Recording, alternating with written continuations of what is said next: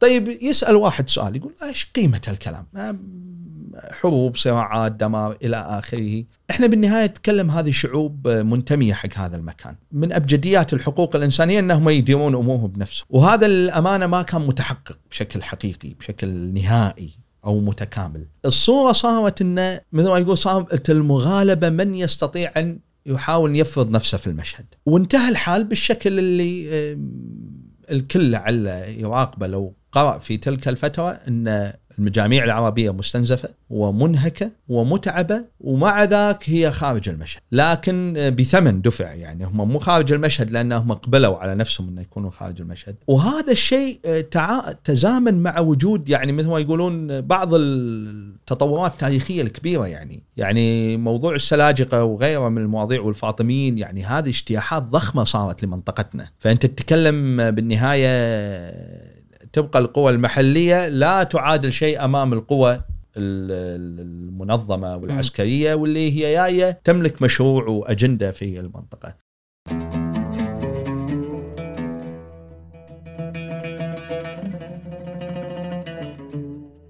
السلام عليكم. هذه الحلقة برعاية شركة حسابي. أه اللي تابعنا يذكر كانت عندنا حلقة مع أحمد سميط. أه كان مفروض نقعد ونسولف عن مكانة العرب في التاريخ الإسلامي. أه اللي شاف الحلقة يذكر بأن انطرح سؤال في البداية وخذانا الموضوع بعفوية إلين أتمينا حلقة كاملة بدون لا نسجل الموضوع الأساسي. اليوم أبو يحيى ما قصر زارنا مرة ثانية وسولفنا عن رسالة الماجستير آه، اللي كتبها وناقشها آه، واللي هي مكانة العرب في التاريخ الإسلامي. اليوم آه، في الجزيرة العربية جزيرة دائما كان حضورها عربي بعد الفتوحات الإسلامية تغير هذا المشهد. أصبحوا هناك ناس مسلمين من أصول ثانية مثل السلاجقة آه، مثل أمازيغ آه، مثل الفارسيين.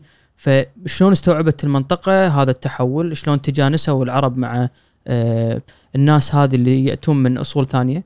وين أصبحت مكانة العرب؟ إحنا نتكلم طول عمرنا إحنا نعتقد إن العرب هم متصدرين المشهد في التاريخ الإسلامي ولكن مع مناقشتنا مع أبو يحيى تبين لنا عكس هذا الشيء. أه أتمنى تستمتعون بهذه الحلقة. مساك الله بالخير أبو يحيى. مساك الله بالنور. أه إحنا اليوم الفكرة اللي نبي نناقشها مبنية على مكانة العرب طوال التاريخ الإسلامي. يمكن راح نختصرها فترة معينة. أه فنقدر يعني أنا من القراية البسيطة اللي سويتها نقدر نقول آخر أه فترة كانوا العرب متصدرين فيها المشهد كحكم كإدارة للدولة الإسلامية كانت في الدولة الأموية. أه بداية أرحب فيك أخوي محمد وأرحب بإخواني وأخواتي المتابعين. المسألة العربية في التاريخ الإسلامي من المسائل المهمة جدا. وتكاد تكون بالنسبة لنا إحنا في المنطقة العربية اليوم هي من الأمور اللي نتلمس آثارها لعل في لا زالت في زمننا هذا. وجزء كبير من التكون الديموغرافي في مناطقنا آه، كان عائد إلى ذاك العصر الإسلامي أو بداية الإسلام وصدر الإسلام.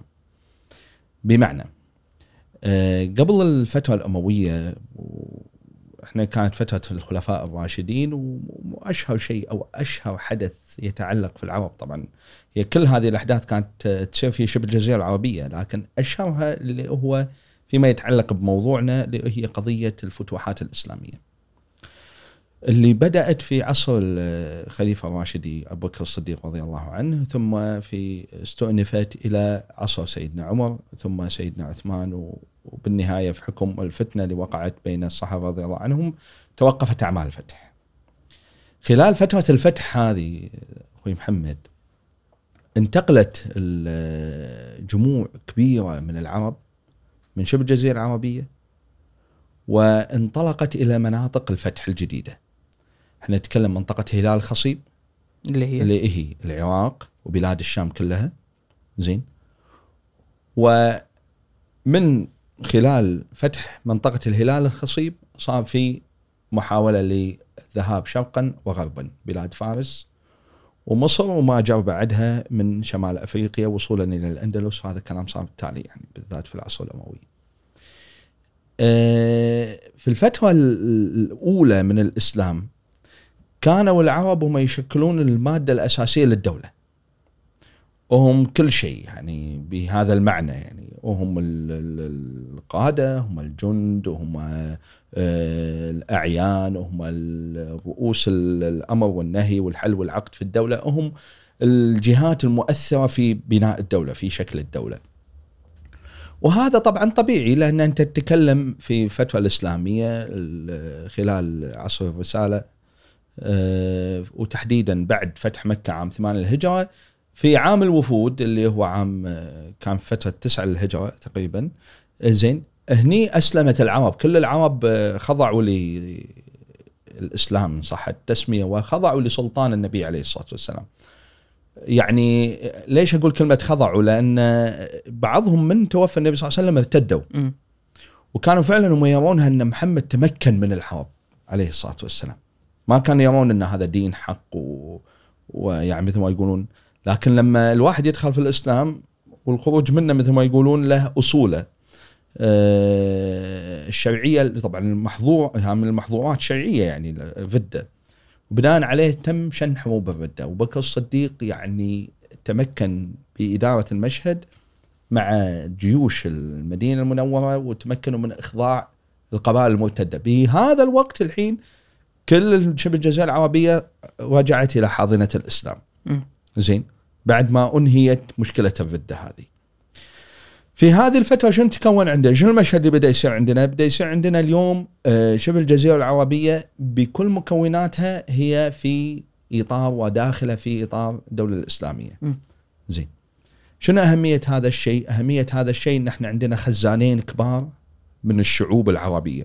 خزان اليمن زين والقبائل اليمنية وخزان آه، اللي هي وسط شبه الجزيرة العربية بشكل أساسي نجد واليمامة وهذه المناطق اللي هي كانت القبائل القيسية بشكل كبير أو المضرية يعني. طبعا هل هي المسألة بهذه الدقة من التمايز؟ فيها أخذ ورد وفيها نقاش لكن هذه الصفة العامة. هني بدأ يصير عندنا التجمعات العربية هذه الواضحة الكبيرة الضخمة اللي استفادت منهم الدولة الإسلامية في شن عمليات الفتح. وفعلا كانوا العرب بشكل أساسي وهم من مقومات جيوش الفتح الإسلامية. طيب لما نستقرأ جيوش الفتح الإسلامية نشوف شكل جيوش الفتح الإسلامية آه، راح نبدأ نستوعب إن القبائل كانت تنظم في إطار الجيش كقبيلة وليست كأفراد. بمعنى لما ياتون اليوم بني تميم ما في مكتب إداري يفرز هذيل التميميين اللي جايين ويفرزهم على على الجيش. على الجيش. لا هذا هذا الفصيل أو هذه المجموعة هذا الفخذ هذه الأسرة من بني تميم كلها على بعض راح تكون مع جيش مثلا خالد بن الوليد. ككتيبة بروحها فرضا. وهم بروح. وهم بروح. ما في تخالط بالجيش. ما في تخالط. آه وهذا الشيء يعني آه كان في مراعاة لطبيعة التكوين ها. هم طبيعتهم إحنا بدنا نتكلم ذاك الزمن العرب زين البادية منهم وال والريفيين منهم أهل الزراعة مثلا. زين بالنهاية هم يعني اليوم لما يكون في عندك آه اليمامة أو منطقة اليمامة أو منطقة وادي حنيفة مثلا. هي منطقة متعلقة بقبائل معينة أو قبيلة معينة. إيه هي اللي تعيش هناك؟ وإيه هي تشتغل في آه، الشغل الموجود في ذيك المنطقة؟ عرفت القصد؟ طيب هذا المشهد شنو شكل عندنا؟ شكل عندنا ثقافة أن بدأت تصير عندنا آه، ال- ال- الجيوش الإسلامية هي بحقيقتها عبارة عن آه، مكونات قبلية مترابطة. زين؟ وهذا طبعا أرجع وأقول هذا لا ينفي وجود التداخل يعني قد تجد بعض المرويات آه، يعني تفصح إنه والله هذه السرية وكان فيها فلان التميمي وفلان التميمي وفلان كذا وفلان مثلا من قبيلة ثانية. زين؟ قد يكون الخزاعي أو القضاعي أو اللخمي ايا كان. زين؟ من ذيك القبائل. آه آه هذا المشهد شنو بدا يكرس عندنا؟ يكرس عندنا ان إحنا اليوم القوات العسكرية هذه الإسلامية صارت مقسمة على شكل القبائل. ومن مزيج هذه القبائل. طيب بهذه الأثناء شنو صار معنا أخوي محمد؟ صار معنا مثل ما يقولون آه، آه، بدأت تتكون شيء يسمونه الأجناد في ذاك الزمن مم. الأجناد الأجناد بدأت تتقسم على ال- المناطق نفسها يعني يصير عندنا جند فلسطين على سبيل المثال أو جند آه، دمشق زين طيب فكرة الجند لما أقول لها هي جند يعني شنو أقصد؟ أقصد إن هذا هو الجيش المرابط في ذاك المكان. فعلى سبيل المثال لما نقول والله الأجناد على سبيل المثال في آه، الأردن زين راح نشوف إن قضاعة همدان مذحج غسان هاي شنو يجمع بينهم القبائل؟ كلهم قبائل يمنية الأصل. مم. شنو جند الأردن؟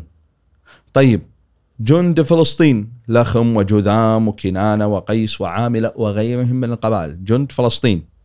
إحنا الحين قاعد نتكلم إن هذه الكتائب العسكرية من هذه القبائل المرابطة في هذا المكان. زين لما أنت تدش مثلا في جزء صغير في فلسطين مثلا بيت جبرين منطقة في فلسطين والله آه، هذا آه، كان فيها قبيلة آه، جذام. زين في جزء بعيد رفح مثلا في فلسطين كان في جذام ومعاهم بني عمهم اللي هم لخم. طبعا في بلاد الشام غالبا في هذه المناطق يدرج القبائل ال- اليمنية. طيب هذه الجند مع الوقت أخوي محمد تطور المشهد مال الجند هذا شنو صار؟ صار تقسيم إداري. صار التقسيم الإداري فصار لما إحنا نقول جند فلسطين إحنا نقصد مناطق معينة. يعني صارت هذه القبائل في واقع الحال من قبائل هي عبارة عن كتائب من الجند إلى إنها قبائل متوطنة وبدأت الحين عملية توطين العرب في آه، المرتحلين من خارج شبه الجزيرة العربية. بس عفوا هالمناطق من كان يسكنها قبل؟ طيب إحنا هني على قولتهم نرد على خطوة لورا لقبل الإسلام بأكثر من آه، سنين يعني كثيرة. ويقال إنه يعني آه، من من مئات السنين قبل ظهور البعثة المحمدية صار في هجرات عربية ضخمة إلى بلاد الشام اللي هي مرتبطة ب يعني بالقصة أو صحة العبارة دائما مرتبطة بقضية السيل العمر العرم عفوا. آه، اللي هي قصة سبأ المشهورة اللي ذكرها القرآن الكريم. لما صار السيل في آه، انهار سد مأرب في اليمن وصارت السي- السيول في- ذاك الزمن آه، آه، هاجرت قبائل ضخمة جدا من هذه المنطقة إلى اتجاه الشمال. وبدأت هذه تتمركز في بعض المناطق المختلفة يعني. يعني لعل أشهرهم في المدينة مثلا الأوس والخزرج من قبائل اليمن. زين؟ آه وفي بني عمهم اللي صعدوا في مناطق الشمال مثل بني غسان. زين. هو من القبائل اللي صعدوا في الشمال. طيب غير بني غسان في ناس صعدوا بعد؟ ممكن آه، غيرهم من العرب وفيهم كثيرين منهم القضاعيين والتنوخيين و... بس تاريخيا هذه مناطق عربية يعني حتى قبل ظهور الإسلام؟ هني هني الجدل اللي حصل إن في ناس شنو قالوا؟ وايد ناس يتهمون عملية الفتح. إن هي عملية يت احتلت أراضي على قولتهم ما لها علاقة في العرب أو تم تعريب بلاد الشام يعني كانت بلاد الشام. طبعا بلاد الشام فيها عدة شعوب. زين أشهرهم السريان. أنا أتكلم في ذاك الوقت. زين بالنهاية السريان والعرب هم يلتقون آه، عرقيا يمكن آه، بأنساب بعيدة. لكن أتكلم في ذاك الوقت. زين كانت بلاد الشام مثلا فيها السريان.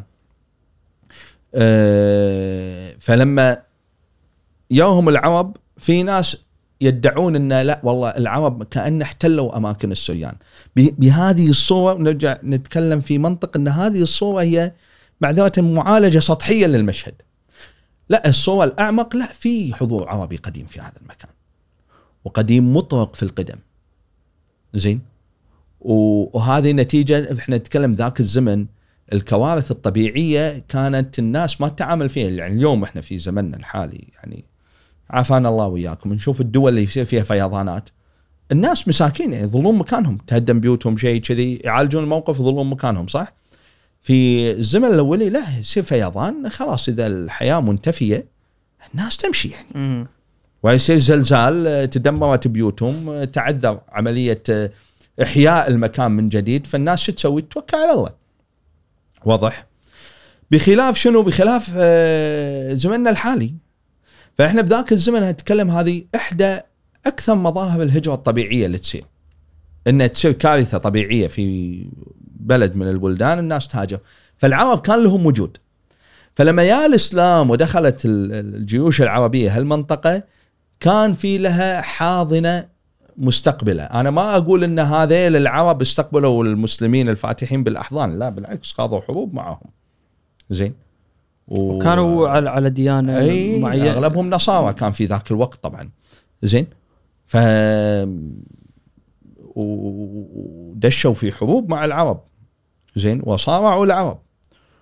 وكانوا هم جزء من آه، خطوط الدفاع الأولى بالنسبة للدولة البيزنطية اللي هي كانت تحكم بلاد الشام. على سبيل المثال بلاد الشام. وبالنسبة حق العرب اللي كانت بلاد فارس تحكم العراق كانوا أيضا هم في مواجهة العرب عرب الحيرة المناذرة ومن لف لفيفهم. هذا المشهد شنو يعطينا؟ شنو يوصلنا؟ يوصلنا حق صورة إن إحنا اليوم المنطقة هذه كانت آهلة في العرب وفي وجود عربي. الوجود العربي هذا صفته يرجع إلى أصول يمنية. طبعا ليش أنا قاعد أدقق هذه الدقة؟ لأن هذه المناطق في الفتح لما بعثت لها الجيوش الإسلامية بعثت لها بشكل أساسي زين اللي هي القبائل اليمنية اللي هي مقيمة بهذه المناسبة إلى يوم الناس هذا.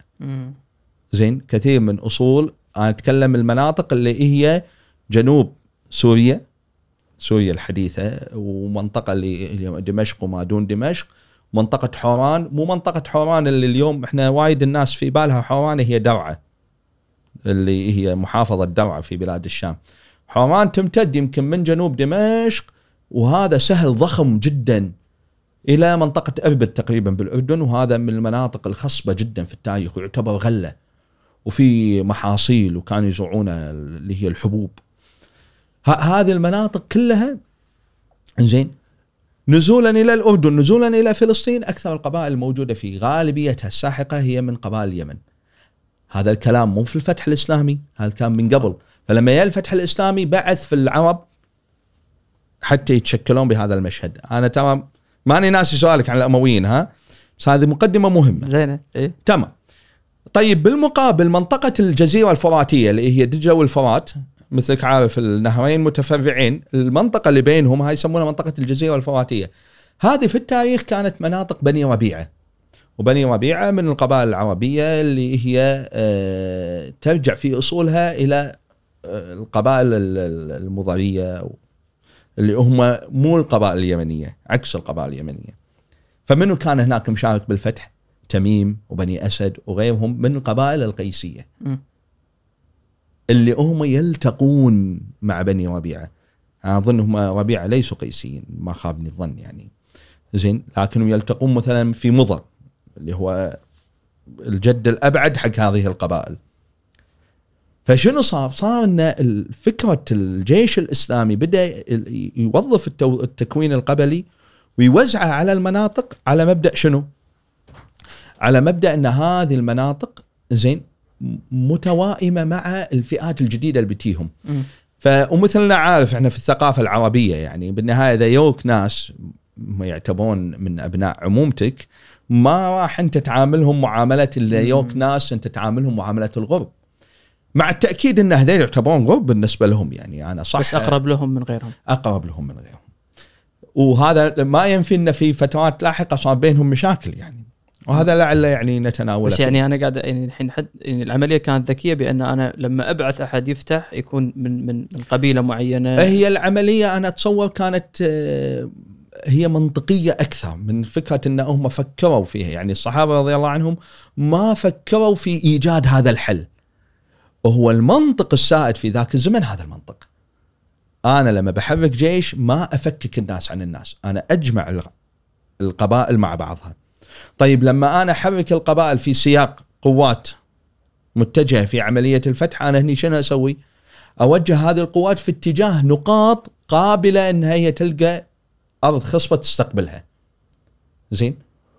وهذا لعله راح يعني لاحقا نناقش بعض الجزئيات اللي ممكن تردنا حق هذه الفكرة ليش كانت هذه مفيدة وناجعة أو ناجحة بمقابل أن ذيك كانت تسبب مشاكل اللي هي أن أنت ترسل ناس مخالفين. طيب هذا المشهد زين تزامن مع شنو؟ إنه صار في تشجيع على الالتحاق بهذه الجيوش، يعني أنت اليوم كجندي بالجيش الإسلامي أنت راح تلتحق في شيء اسمه ديوان العطاء، يدون اسمك في ديوان العطاء، سجلات العطاء. ديوان العطاء يجري عليك مثل الراتب من المال ويجري عليك أرزاق. يعطيك أكل ومثلا المؤونة مالتك. فصار إن أنا والله على قولتهم أنا لما أقعد بديرتي في نجد ولا في اليمن رزق رب رزق رب العالمين على المكدة ها. اللي يشتغل ولا يرعى غنم ولا فلاح ولا كذا. عشان هذا التحق بالجند. والعربي في ذاك الزمن كان هو بطبيعته محارب لأنه هو إنسان هذه حياته يعني. زين؟ وهو يمتهن آه، المهنة الانسانيه على قولتهم مهنة السلم زين؟ اللي هي الرعية والزراعة وعنده مهنة الحرب. فهو عنده المهارتين. زين أنا إذا رحت منطقة الفتح شنو راح يوفرون لي؟ منطقة الفتح يقولون له التالي انت تعال وندونك في ديوان الجند أو عفوا ديوان العطاء اللي هو بالمناسبة عند البعض يسميه ديوان الجند زين إحنا راح ندون اسمك في هذا الديوان وراح نمشي لك الراتب ونعطيك المخصصات كاملة زائد إحنا راح نعطيك امتياز إنك أنت تمارس في وقت السلم نشاطك اللي أنت كنت تمارسه في بلادك في وقت السلم. زين؟ الأغلب آه، مثلا كانوا رعاة غنم والله اشتغل في الرعي، ليش؟ لأن كان السكان المحليين هني لما نرجع للسكان المحليين أغلب السكان المحليين هم كانوا الفلاحين. زين طيب العرب اللي كانوا يشتغلون في موضوع آه، الفلاحة ممكن وفرت لهم بعض المناطق زين وسمح لهم اقطعت أراضي اللي هو يسموها أراضي الموات زين أراضي الموات إما أن تكون نائية ومهملة أو أن تكون لملاك وهذين الملاك هجروها زين هجروها بفعل الفتح مثلا يعني مثلا كانوا بيزنطيين أو ما كانوا بيزنطيين كانوا عرب أو كانوا من سكان بلاد الشام مثلا والتحقوا بالدولة البيزنطية. أو بالنسبة للعراق العكس مثلا التحقوا في الجانب الفارسي يعني. هذا المشهد هني شنو بدأ؟ يصير المكتسبات أكبر. بالنسبة حقي أنا طبعا هذا بعيدا عن التأكيد على مبدأ إن كانت التغذيه العقدية حاضرة يعني. لكن إحنا نتكلم بالنهاية أنت قاعد تنقل شعوب. والجزم إن هذه الشعوب تحركت بهذا العامل مو ما نقدر نجزم فيه. لا أنا أقدر أجزم فيه ولا غيره. إحنا قاعد نحاول نحلل تحليل ان صح التعبير التحليل البشري الإنساني يعني. زين؟ لكن هل المسألة نشر الإسلام ومحاربة الكافرين ورفع لواء الدعوة والدين هل هذا كان حاضر؟ لا شك أنه كان حاضر. لكن كان حاضر عند منو؟ ومنو هم اللي متبنين هذا التوجه؟ أكيد هذه الفئة من الناس موجودة من ضمن هذه الناس اللي هي انتقلت إلى مناطق الفتح. طبعا الجزئية الأخيرة والغرض منها إن لأن في وايد ناس إحنا نتكلم في الجانب المادي لتفسير عملية الانتقال الضخمة للعرب يقول طيب وين الدعوة؟ وين لا أكيد موجودة يعني. لكن بالنهاية هم الناس في عوامل ثانية. زين في عوامل ثانية تأثر عليها. زين؟ ووجود هذا الشيء قد يكون تضاعف في فعل شيء ثاني. يعني بالنهاية هو مقتنع صح لما قاعد يقاتل إنه هو لما يربح الغنيمة أو يربح الشهادة لكن بالمقابل هو يشوف إنه إذا انتصر بالنهاية راح يغنم. وهذا من شأن الدنيا يعني. واضحة الجزئية هذه. طيب هذا الحين المشهد بدأ يتكون ها تشكلت المسألة هذه. وطبعا بدأوا العرب يتوسعون مثل ما قلنا في ناس راحوا اتجاه مصر وفي راحوا باتجاه بلاد فارس ولين سقطت بلاد فارس كلها في يد المسلمين وأخضعت للحكم الإسلامي بعامل الفتح الإسلامي. أو فتحت بعامل الفتح الإسلامي حتى اللي يعني يتحسس لو قلنا إحنا سقطت. يعني إحنا بالنهاية أنا أعتقد إن هذه قضية المصطلحات ليست هي القول الفصل. هي بالنهاية آه، سياق الحدث هو يفرض نفسه. آه، طيب. هني شنو صار عندنا؟ مع بذوة هذا التمدد تخيل أنت هني الجيوش العربية بدأت تتقارب مع الصين تقرب من الصين بالفتح. م. مناطق كاشغر ما كاشغر اللي هي تصير آه، غرب الصين. زين. وبدأت تتوسع باتجاه مناطق اللي هي وسط آسيا. هذا الحين أي سنة هجرية عشان أنا بس يكون أنا. أتكلم هني في فترة ال- النصف الأول من الأمية الهجرية. يعني قبل قبل الثلا... فترة الثلاثينات هجرية أو قبلها بعد شوي. وكانت الخلافة هني عند؟ راشدة خلفاء راشدين هني. زين؟ آه، في في هذه الفترة فترة سيدنا وتحديدا في فترة حكم سيدنا عثمان بن عفان رضي الله عنه. هني وقع اللي هو إشكال الفتنة الكبرى اللي يسمونها وبدأ في مسألة ال- الخوارج خرجوا على سيدنا عثمان وبعدين ما وقع من استشهاده رضي الله عنه مبايعة سيدنا علي وما وقع بين الإمام علي وبين معاوية وهذه الأحداث كلها لما صارت شنو صار؟ صار عندنا ملاحظتين أساسيتين. الملاحظة الأولى أن عملية الفتح انحسرت وقفت. زين. الملاحظة الثانية إن القبائل العربية في الشام والعراق على سبيل المثال صاروا هم مادة الصراع بين فريق علي بن أبي طالب رضي الله عنه وبين فريق معاوية بن سفيان. الشام عند مع معاوية والعراق عند عند علي بشكل أساسي ها. وهذا بك... بالارتباط آه، عائلي ولا شنو اللي على أي الناحية؟ اشرحها طبعا وقبل هذا لما إحنا نرجع حق قصة فتنة سيدنا عثمان ولما يو هذيل الثوار وح- وحاصروا بيته رضي الله عنه وسيطروا على المدينة المنورة. راح نلقى إن الرواد شو يقولون؟ والله هذيل أهل البصرة وأهل آه، مصر وأهل كذا وأهل كذا. لما يذكرون هذيل أهل هذه المنطقة وبالنهايه قاعد يذكرون هذيل القبائل المقيمة في ذاك المكان بشكل أساسي. لأن المجتمع بذاك الوقت يا جماعة ما كان مجتمع آه، كان مجتمع يقوم على أصل العصبية القبلية. فما أنت تكون أنت تكون بدوي أنت تكون آه، قروي ها موضوع ثاني. أنت بالأصل مرتبط قبليا. واضح؟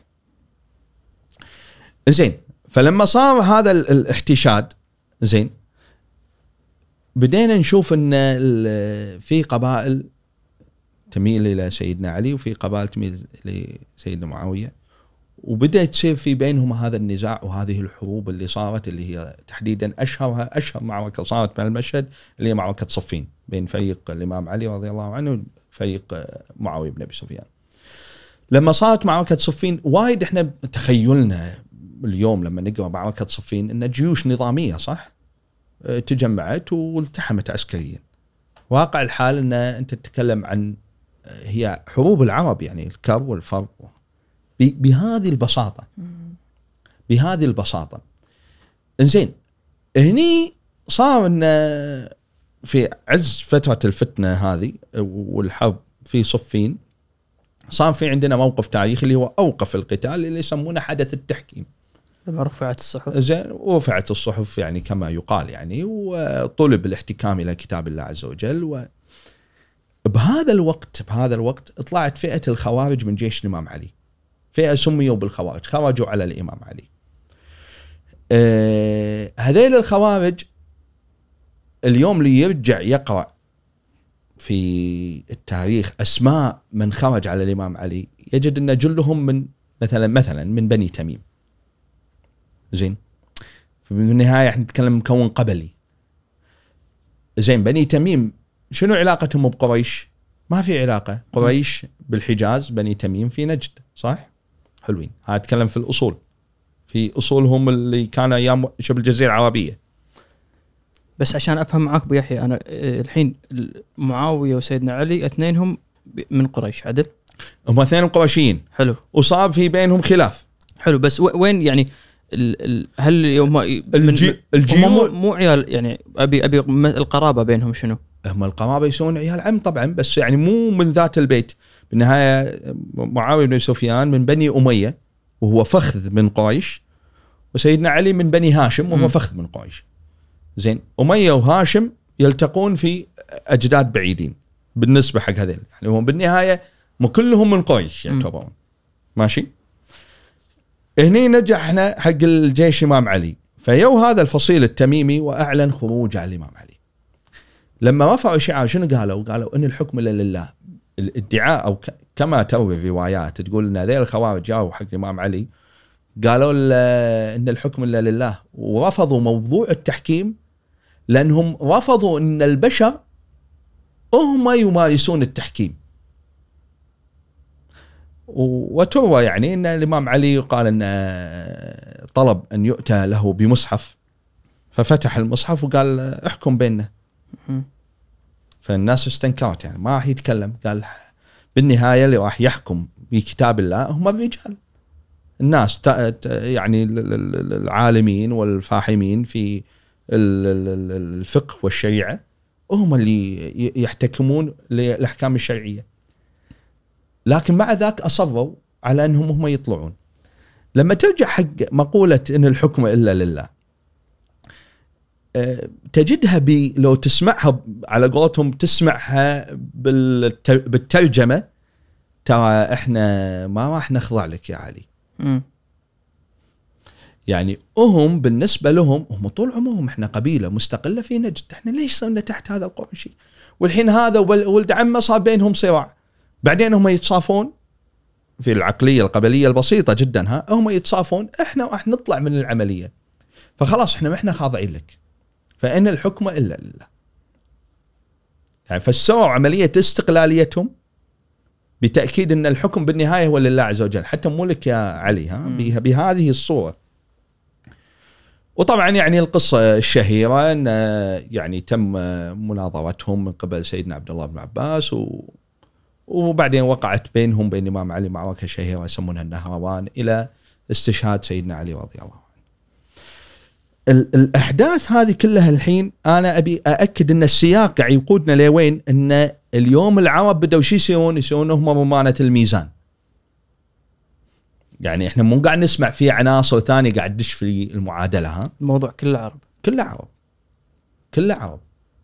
يختلفون في اختلاف مراكزهم ها اليمنيين غير القيسيين غير آه، قبائل مثلا آه، الحجاز غير مفهوم بهذه الجزئية يعني مو مو شيء آخر مع التأكيد إن إحنا ثقافة الأجناد اللي أسست مع الفتح هني بهذا الوقت تطورت شنو صارت؟ صارت هي المناطق الإدارية. يعني أنا لما أقول والله يا محمد إحنا نبي نروح جند فلسطين فأنا أقصد مناطق معينة موجودة في منطقة فلسطين. مناطق معينة محددة. طيب هذيل المناطق المحددة منو فيها؟ فيها القبائل اللي إحنا آه وطناهم زين بعامل الفتح هم راحوا أثناء الفتح واستقروا في هذه المنطقة. طيب شنو فائده التوطين اللي حصل؟ فائده التوطين إنه وهذا شنو الدافع للتوطين؟ والله أنا قاعد أروح وأقيد بديوان العطاء وأستفيد من مميزات ديوان العطاء وعلى هذا أمنح إقطاع أو يسمح لي بالرعي إذا أنا كنت راعي زين وبدأت العملية تصير بشكل من الأشكال أشبه ما يكون أن الانتقال من بيئة شبه الجزيرة العربية إلى مناطق الفتح الجديدة هي المشروع الأسمى عند هذه القبائل. طيب هل هذا يعني أن الكل هاجر؟ ما هاجر الكل لا.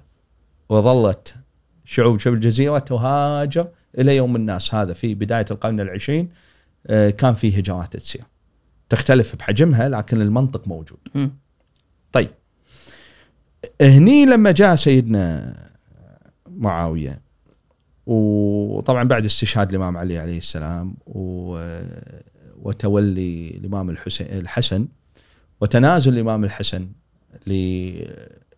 لمعاوية وسمي عام الجماعة اللي هو الأربعينات الهجرية يعني لا تحضرني لما صار عام الجماعة استقرت الأمور و ويتضح من خلال السياق أيضا أن المشهد العربي المتكامل موجود جاء هني فكرة أن معاوية بن سفيان ابتدع مسألة تولية ابن العهد وأن يكون هو يرثه بالخلافة اللي هو يزيد ابن معاوية. طبعا هني بدينا ندش هني شنو؟ خلاص دولة أموية. بدأ الموضوع يستقل يستقر لبني أمية.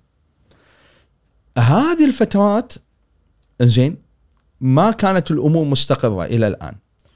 ووقع فيها الكثير من الفتن يعني طبعا والمشاكل وأكثر وأشهرها طبعا ثورة الإمام الحسين زين وحادثة الحرة اللي الجيش الأموي استباح مدينة النبي صلى الله عليه وسلم زين و... ولا زالت الدولة الأموية للحين تعاني من محاولة خلق أو إضفاء نوع من الشرعية على وجودهم.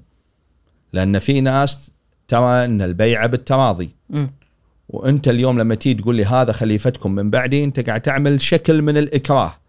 ففي ناس اعترضت على هذا الموضوع. بعد مقتل الإمام الحسين استقل عبد الله بن الزبير رضي الله عنه في مكة. وصار في عندنا خليفتين. خليفة دمشق وخليفة مكة. زين.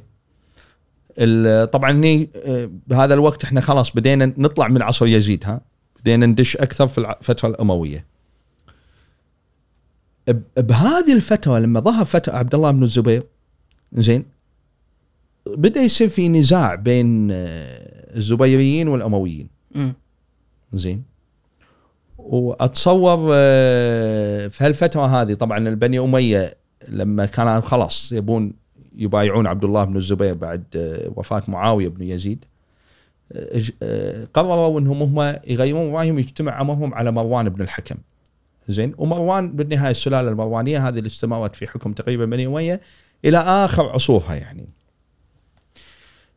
أه وبعد مروان تولى ابن عبد الملك اللي هو المشهور اللي هو في عهده قضي على أه دولة عبد الله بن الزبير وتم إعادة إحياء حركة الفتح والحركات هذه. هذه الفترة اللي صارت محمد زين كانوا العرب هني وين؟ هم في معترك الأحداث اللي هم عرب شبه الجزيرة العربية عرب بلاد الشام عرب العراق هم في معترك الأحداث زين عرب مناطق الفتح تحديدا في أقصى الشرق مثلا في إيران زين اللي هي منطقة خراسان. وعاصمة خراسان اللي هي مرو بدأ يتكون نسق جديد. العرب بدأوا يشوفون نفسهم إن في قابلية إن إحنا بالمناسبة طبعا كانوا جيوش الفتح تدخل تفتح المكان ما كانوا الناس أوتوماتيك يتحولون إلى الاسلام لا يعني ناس تسلم منهم لكن الناس تظل يعني على, على دينها. ومذاهبها يعني العرب في ذاك الوقت شنو بدأ يصير معهم؟ العرب في ذاك الوقت بدوا ي- يتواءمون مع أهل مرو وأهل بلاد فارس ولعل يعني من البحوث الجميلة في هذا السياق يعني أنا لو كنت يعني بحيل عليه بسم الله الرحمن الرحيم اللي هي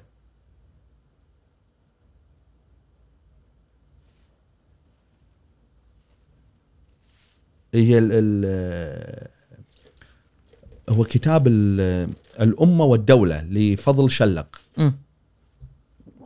زين بدأ يتكلم عن منطق إن الدولة هني في هذا الف... هذه الفترة شنو صار عندنا؟ صار عندنا إن العرب نفسهم بدأوا يشعرون إن. إن هم في عندهم قابلية للاندماج مع الشعوب هذه الأخرى. وبدأوا يجدون ثمرة العيش في سلام إن إحنا ما مو جنود ما نحارب ففي بعضهم تمدن وبدأ يشتغل بالتجارة وتعرف ربعنا زينين بالتجاره زين. وفي بعضهم آه، راح بدأ يشتغل بالقرى القرى في منطقة فارس ومرو كانت خاضعة لسياسات آه، ناس يسمونهم الدهاقين. من الدهاقين؟ هذول الدهاقين موظفين من الفرس. كانوا موجودين من أيام الاكاسره وهم مثل ما يقولون آه، اللي يديرون هالأراضي. وهم يأخذون الضرائب وهم يجمعون ال- الأموال اللي تمنح للدولة من هذه الأراضي. وتعطى للدولة وهم يأخذون حصتهم. ف وطبعا يعني آه، للزميل عبد العزيز حاجية كان زميلنا في جامعة الكويت عنده بحث عن هذيل الدهاقين وهو بحث منشور. أظن طبع على شكل كتاب في دار آفاق. آه، الدهاقين هذيل ما كانوا يتعاملون معاملة يعني حسنة مع أهل الأراضي. وبشكل عام كانوا هم متسلطين على بني عنهم وهم فرس متسلطين على بني عمهم. زين العرب اللي اشتغلوا بالفلاحة هم تسلط عليهم الدهاقين وقبلوا بذلك. لانهم بالنسبة لهم شافوا أن المسألة فيها قابلية، يعني تحديدا يذكرها محمد عبد الحي شعبان. في كتابه صدر الإسلام والدولة الأموية، يبدأ يتكلم عن هالجزئية هذه. انه بدأ يصير عندنا شكل من الاندماج. تمدن. ها؟ يعني صار مد... مد... تمدن في عندنا ناس تمدنوا واشتغلوا بالتجارة دشوا ومروا المدينة يعني. وفي ناس آه، بدأوا يتجهون للارياف يشتغلون بالزراعة. والقصد إن هذول ما انخرطوا بالصراع اللي كان يحدث. الحين إحنا آه، أبي لو تشوف المشهد ها أنت عندك الخريطة في أقصى غرب. في في أقصى شرق الدولة اللي هي مرو وخراسان هذه الحياة. لكن في غرب الدولة في منطقة ال- قلب الدولة اللي هي بلاد الشام والعراق والحجاز وشبه الجزيرة العربية كانت منطقة صراع ملتهبة. وصراع داخلي ها. لما استقر الأمر في الشرق وأعيدت مركزيه الدولة واستولوا الأمويين خلاص سيطروا على كل الأمور ولي العراق الحجاج بن يوسف الثقفي اللي هو المشهور الحجاج الشخصية التاريخية المشهورة. وكان في ذاك الوقت والي العراق هو اللي يدير شؤون خراسان. يعني خراسان ما كانت إقليم منفصل عن العراق على الرغم من الاتساع ها. آه، يذكر أن هني الحجاج هو بدأ يحاول انه يدم يمارس عملية الدمج لكن بطريقة أخرى. انه يقول حق الفرس لا أنتم تعالوا سجلوا في ديوان العطاء. هذه مفارقة. مم. أبي اكدها يعني هم قصدك إنه كانوا منعزلين و ال- الفرس المسلمين منهم بحياتهم. زين ويمارس عليهم ما يمارس على غيرهم اللي هم أن يدفعون ضرائب على الأرض وكذا. لكن فالحجاج هني من باب إنه هو يقال إنه كانه محاولة زين لتغيير المشهد ها إن إحنا ندخل هذيل يبا معنا في الجيش ونستفيد من قوتهم. هذا المشهد لما صار كان يكرس ثقافة الاندماج اللي قاعد تتكون ها. لأن أنت حط ببالك إني في فترة الهد... ال- ال- الهدوء في مرو كان في مشاكل في الشرق صح؟ العرب نفسهم اللي كانوا بمرو اشتغلوا بالتجارة اشتغلوا بالزراعه هم أصلا جند ما وص... شلون وصلوا هالمكان هم؟ بالفتوحات استوعبت الفكرة ها؟ مم. ف فلما صار عملية ضمهم صار كأنه نسق من أنساق محاوله خلق حالة من الإدماج. لكن واقع الحال لما تولى قتيبة بن مسلم الباهلي هذه المناطق وبدأ ي- يتحرك لفتح بلاد ما وراء النهر، أنا أتكلم بلاد ما وراء النهر اللي هي اليوم هي أذربيجان و- وهذه المناطق يعني اللي هي وسط آسيا. زين؟ عفوا أذربيجان بعيدة معذره أغلب ما يكون طاجكستان وهذه المناطق. زين آه، وأوزبكستان هني قتيبة لما أعاد تنظيم جند خراسان على شكل شنو؟ على شكل السيستم أو النظام المعمول فيه خلى العرب بروح. وخلى كتائب الفرس اللي اشتركت في ديوان العطاء بروح فهني رسخ أيضا مسألة شنو؟ الفصل بس عفوا هني هل هذه سابقة هني بأن يتم آه، دمج الفرس بالمشهد يعني أو أي مكون غير عربي يندمج بالمشهد المش- مشهد الفتح أو مشهد. إحنا إحنا هني ما نبي نقول يعني أنا ما عندي يعني اطلاع كافي على أساس أجزم هل هي هذه سابقة من نوعها ولا لا. بس هذه من أبرز الإشارات على أن العرب في منطقة مرو بدأوا هني يتخلصون من مسألة أن هم يعني يظلون منعزلين. واللي جمعهم في إخوانهم المسلمين الفرس اللي هو شنو؟ المنافع. صار في- في بينهم مصلحة مشتركة. وخلنا نستفيد من بعض. إحنا قاعدين وأنتم موجودين. زين. وهذا ساهم في زيادة الأيدي العاملة ساهم في زيادة المحاصيل ساهم في تشجيع النشاط التجاري. زين. لما استقرت الأمور في الشرق واستؤنفت عملية الفتح وسحبت هذه الأيدي العاملة في الحقول وغيرها شنو صار؟ صارت أزمة اقتصادية في. وهذه يعني بالدراسة اللي رجعنا لها تو اللي هي دراسة آه، شعبان. ال- ال- ال- المشهد هذا يعطيك انطباع إن ال- العرب هني هم صح آه، مثل ما يقولون عندهم نزعتهم العروبيه لكن بنفس الوقت هني أثر الإسلام. إن هذيل بيننا وبينهم التقاء. في عامل بين- مشترك. وفي عامل مشترك.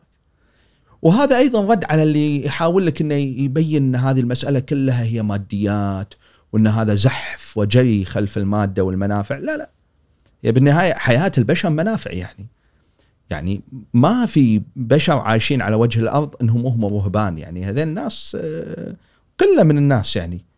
ال- ال- ال- المتفرغين للعبادة والطاعات و- وحياتهم موقوفة لخدمة الدين وكذا ناس يعني يعني نسأل الله انه يبارك فيهم يعني لكن هذيل هذيل القلة من الناس ناس اغلب أغلب الناس يعيشون لمنافعهم في الحياة شنو أهمية هذا المشهد؟ أهمية هذا المشهد إن الأمويين افطنوا إن الحين بدأ يتشكل عندنا مشهد في خراسان على مشهد شنو؟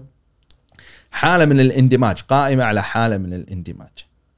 طيب محاولات قتيبة بن مسلم التفكيك هذه آه انتهت اللي فصل الجيش اللي قلت اي يعني يعني أع... أع... لا هو ما فصل هو الجيش مثل ما هو لكن أعاد تنظيمه على نسق عرقي. على واللي هو ال- ال- المعمول فيه يعني. يعني قولتهم هذا الشغل مالنا أنا جيت من الشرق هذا السيستم وين لواء بني فلان؟ فمفروض يطلع لهم بني فلان عندهم لا, لا والله إحنا مع بعض فصار لا لازم يصير في عملية فصل. طيب بهذه الأثناء شنو بدا يتكون عندنا؟ بهذه الأثناء آه، طبعا مع تطور الأحداث في المناطق الإسلامية وفي عصر الدولة الأموية تولى عمر بن عبد العزيز، عمر بن العزيز لما تولى شخصية مهمة. عمر بن عبد العزيز هو من أول الأمويين اللي أدخل الموالي اللي هم الموالي في ذاك الزمن. إحنا في التاريخ الإسلامي عندنا مفردتين لما نقول الموالي، في مفردة نقصدها في العصر الإسلامي في عصر الدعوة. أو السيرة النبوية والموالي هم ال- العبيد المعتوقين. زين فيصير مثلا آه، سالم مولى ابو حذيفة وما كلاهما من الصحابة رضي الله عنهم واضح فالمولى هني في منطق إنه هو كان عبد. وأعتق لما صار الإسلام هني تطور. المصطلح نشأ يعني المصطلح مثل ما يقول خذ طابع جديد اللي هو أن الموالي هم المسلمين الغير عرب. مم. لأن صار عندنا الغير مسلمين هم يسمونهم الذميين هذيل. موضوعهم ثاني. حلو. زين أنا أبيك الحين في فتره قبل الحين إحنا دخلنا عصر عمر بن العزيز قبل نتكلم عن اللي صار بعصر عمر بن العزيز نبي ناخذ الصورة شنو شكل العالم الإسلامي. شكل العالم الإسلامي إحنا عندنا جيوش فتح وأجناد منظمة. زين هذه الأجناد نظمت على أساس قبلي. هذا رقم واحد. هذه الأجناد استفادت من عملية الفتح من خلال أن هي بدت آه، تستفيد من آه، غنائم الأرض وغيرها. الأراضي المفتوحة زين بدات تغذي الدولة نفسها. يعني الدولة بدات تصير عندها سيولة من خلال الأراضي وفق أراضي تحديدا يسمونها أراضي الخراج. شنو أراضي الخراج؟ أراضي الخراج هذا استطراد يعني أراضي الخراج هي أراضي الفتح كانوا آه، أثناء الفتح ظلوا فيها اللي هم الغير مسلمين. و آه، فكان محكوم عليهم بشكل سنوي يدفعون نفس نوع من الضريبة اللي يسمونه الخراج للدولة. أراضي الخراج كان درسيولة على الدولة. هذه كانت دخل سيولة صارت ميزانية الدولة. أراضي الخراج. زين؟ غير أراضي الخراج كان عندنا نوع ثاني من الأراضي اللي هي الأراضي اللي تركها ملاكها الأصليين. زين؟ هذه الأراضي أيضا تم التعامل معها من خلال الدولة. في الفترة الأموية ال- ال- ال- الأولى كانوا هذه الأراضي اللي هي تركها ملاكها وزعت على بني أمية وزعت على قريش وزعت على شكل على الأقارب. الأقارب وقريش والأشراف وغيرهم من يعني اللي على قولتهم المحيط المتعلق في الدولة. مم. هذول بدأوا يتكلمون الدولة بمنطق شنو؟ إحنا نبي اراضي الخراج. فقام ما نوزع لكم اراضي لأن الخراج أهلها موجودين. ب- ما أدري شنو الاعتبار الأساسي. بس أقصد هذا الفرق بين أراضي الخراج والأراضي اللي كان ياخذها أراضي أي خلاص. فضاء يعني آه،. متروكه يعني. المشهد هذا بس شنو سمحت الدولة إنه يشترى من أراضي الخراج؟ تروح تشتري ارض الخراج من أهلها. زين الحين تحولت الأرض من خراج تدفع للدولة بضريبة معينة إلى صارت إنها ملك لمسلم صح؟ وقفت ف... هذا فتوقف الخراج.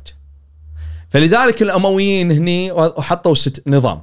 قال أرض الخراج بالذات لو أنت شريتها تظل تدفع الخراج حتى لو أنت مسلم. فما عادت متعلقة هالمشهد. شنو القضية من هذا الأمر؟ إن في خراسان شنو قلنا صار؟ وهالمناطق؟ صار إن العرب هم موجودين. وداشين تحديدا في النشاط الفلاحي ونشاط الأراضي. ماشي؟ الصورة وضحت ها المثال هذا. لما يهني عصر عمر بن عبد العزيز أضاف لمسة أساسية هي انه أوقف الفتوحات باتجاه الشرق. فهذه خلت الجيوش هذه ترجع إلى مزارعها وإلى أرزاقها وحياتها الطبيعية. زين. وعمر بن عبد العزيز وايد نظم عملية إنه هو أدخل الموالي اللي هم المسلمين من غير العرب. بعض المسلمين من غير العرب أدخلهم في منظومة الدولة. الاداريه إدارية. فهني شنو صار عندنا؟ صار عندنا عملية الاختلاط قاعد تكرس ها بهذا الوقت السمة الأساسية يعني في العالم الإسلامي لا زالت هي أن العرب هم العنصر المتسيد م. ليش؟ لأن العرب أكثر المسلمين وغير المسلمين قل إحنا الحين إحنا نتكلم تقريبا آه بالنص الثاني من القرن الأول الهجري. يعني لا زال يعني شعوب الفتح لا زالت آه ما دخلت بالإسلام. زين؟ وعدد المسلمين يعني قليل. بس عفوا في أي ذكر لأي استنكار صار من العرب في ذيك الفترة لما أدخل عمر بن العزيز الموالي بالهيكل الإداري؟ يعني أنا أتخيل ما مر علي بس وأنا أتخيل المشهد إن حجم الاستعانة كان محدود أصلا بحيث انه لا يدعو لهذا الأمر. م. الأمر الثاني انه أيضا يعني أنا أظن تسمية الموالي وهذا تخمين أمانة مو راجع يعني ليس له استناد تسمية الموالي لعلها مرتبطة بشكل ما بالثقافة العربية إن المولى هو التابع م. فإن هذا معين مولاه فتابعين لعمر بن عبد العزيز أو تابعين ل مثلا بني أمية يعني على سبيل المثال. تسيد العرب في المشهد للحين إحنا ما خلق عندنا المشكلة للحين. في العصر الأموي.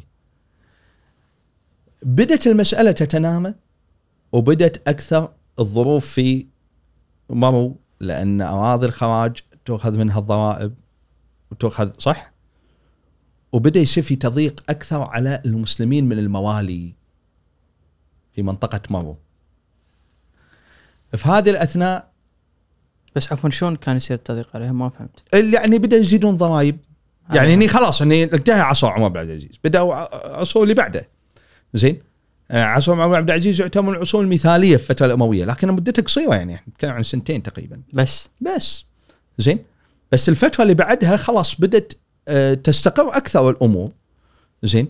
طبعا أنا أتكلمك من ناحية الغرب آه، العرب والمسلمين يعني وصلوا وسيطروا على شمال أفريقيا هذا كله وصلوا الاندلس زين؟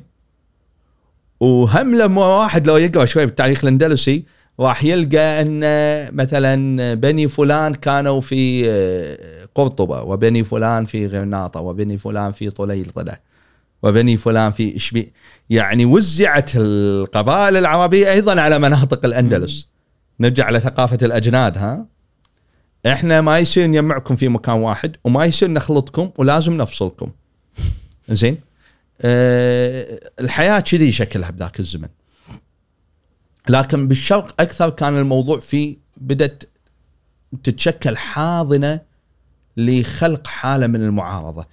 في الفترة الأموية طبعا حتى قبل فتره عمر بن عبد العزيز كانت مثلا مناطق العراق أو آه، شبه الجزيرة العربية أي أي هالمناطق لما يصير فيها مشاكل مع الأمويين على طول يومونهم بصفة الخوارج يتهمونهم إنهم الخوارج إن هذول اللي خرجوا على سلطان الدولة. طيب هل هم كلهم فعلا ينطبق عليهم المعنى الشرعي بمعنى الخوارج؟ ولا ممكن هذين فعلا عانوا بسبب إجراءات الدولة الأموية اللي هي كان عندها مشكلة مع القبائل والعرب الموجودين في العراق. بس أنا عفوا هني ليش لما نتكلم عن العراق وقبائل العراق آه نشوف في آه قرب بينهم وبين آه سيدنا علي فرضا؟ هل اللي في قرابة عائلية تربطهم أكثر بشكل أكبر مع من مقارنة بالأمويين ولا هي مسألة فكرية ولا تحالفات لا ولا؟ لا لا, لا, لا تحالفات. تحالفات. لعل اليوم البعض يحلو له أن يفسوها بال من جانب عقدي وأن هذول كانوا هم أنصار أو أولياء حق علي بن أبي طالب. م. لكن آه، واقع الحال آه، مو بهالدقة هذه يعني. واقع الحال لا هي تحالفات و- وبعضهم أصلا كان ينتصر للامام علي بعدين يتحول ضده و- وهم بقصة الإمام الحسين يعني في كربلاء مثلا. أهل العراق هم اللي دعوه. أهل الكوفة هم اللي دعوه لما وصل لقى أن الكل نزع يده يعني. ويعني فرضت عليه المواجهة عليه السلام في معركة غير متكافئة يعني.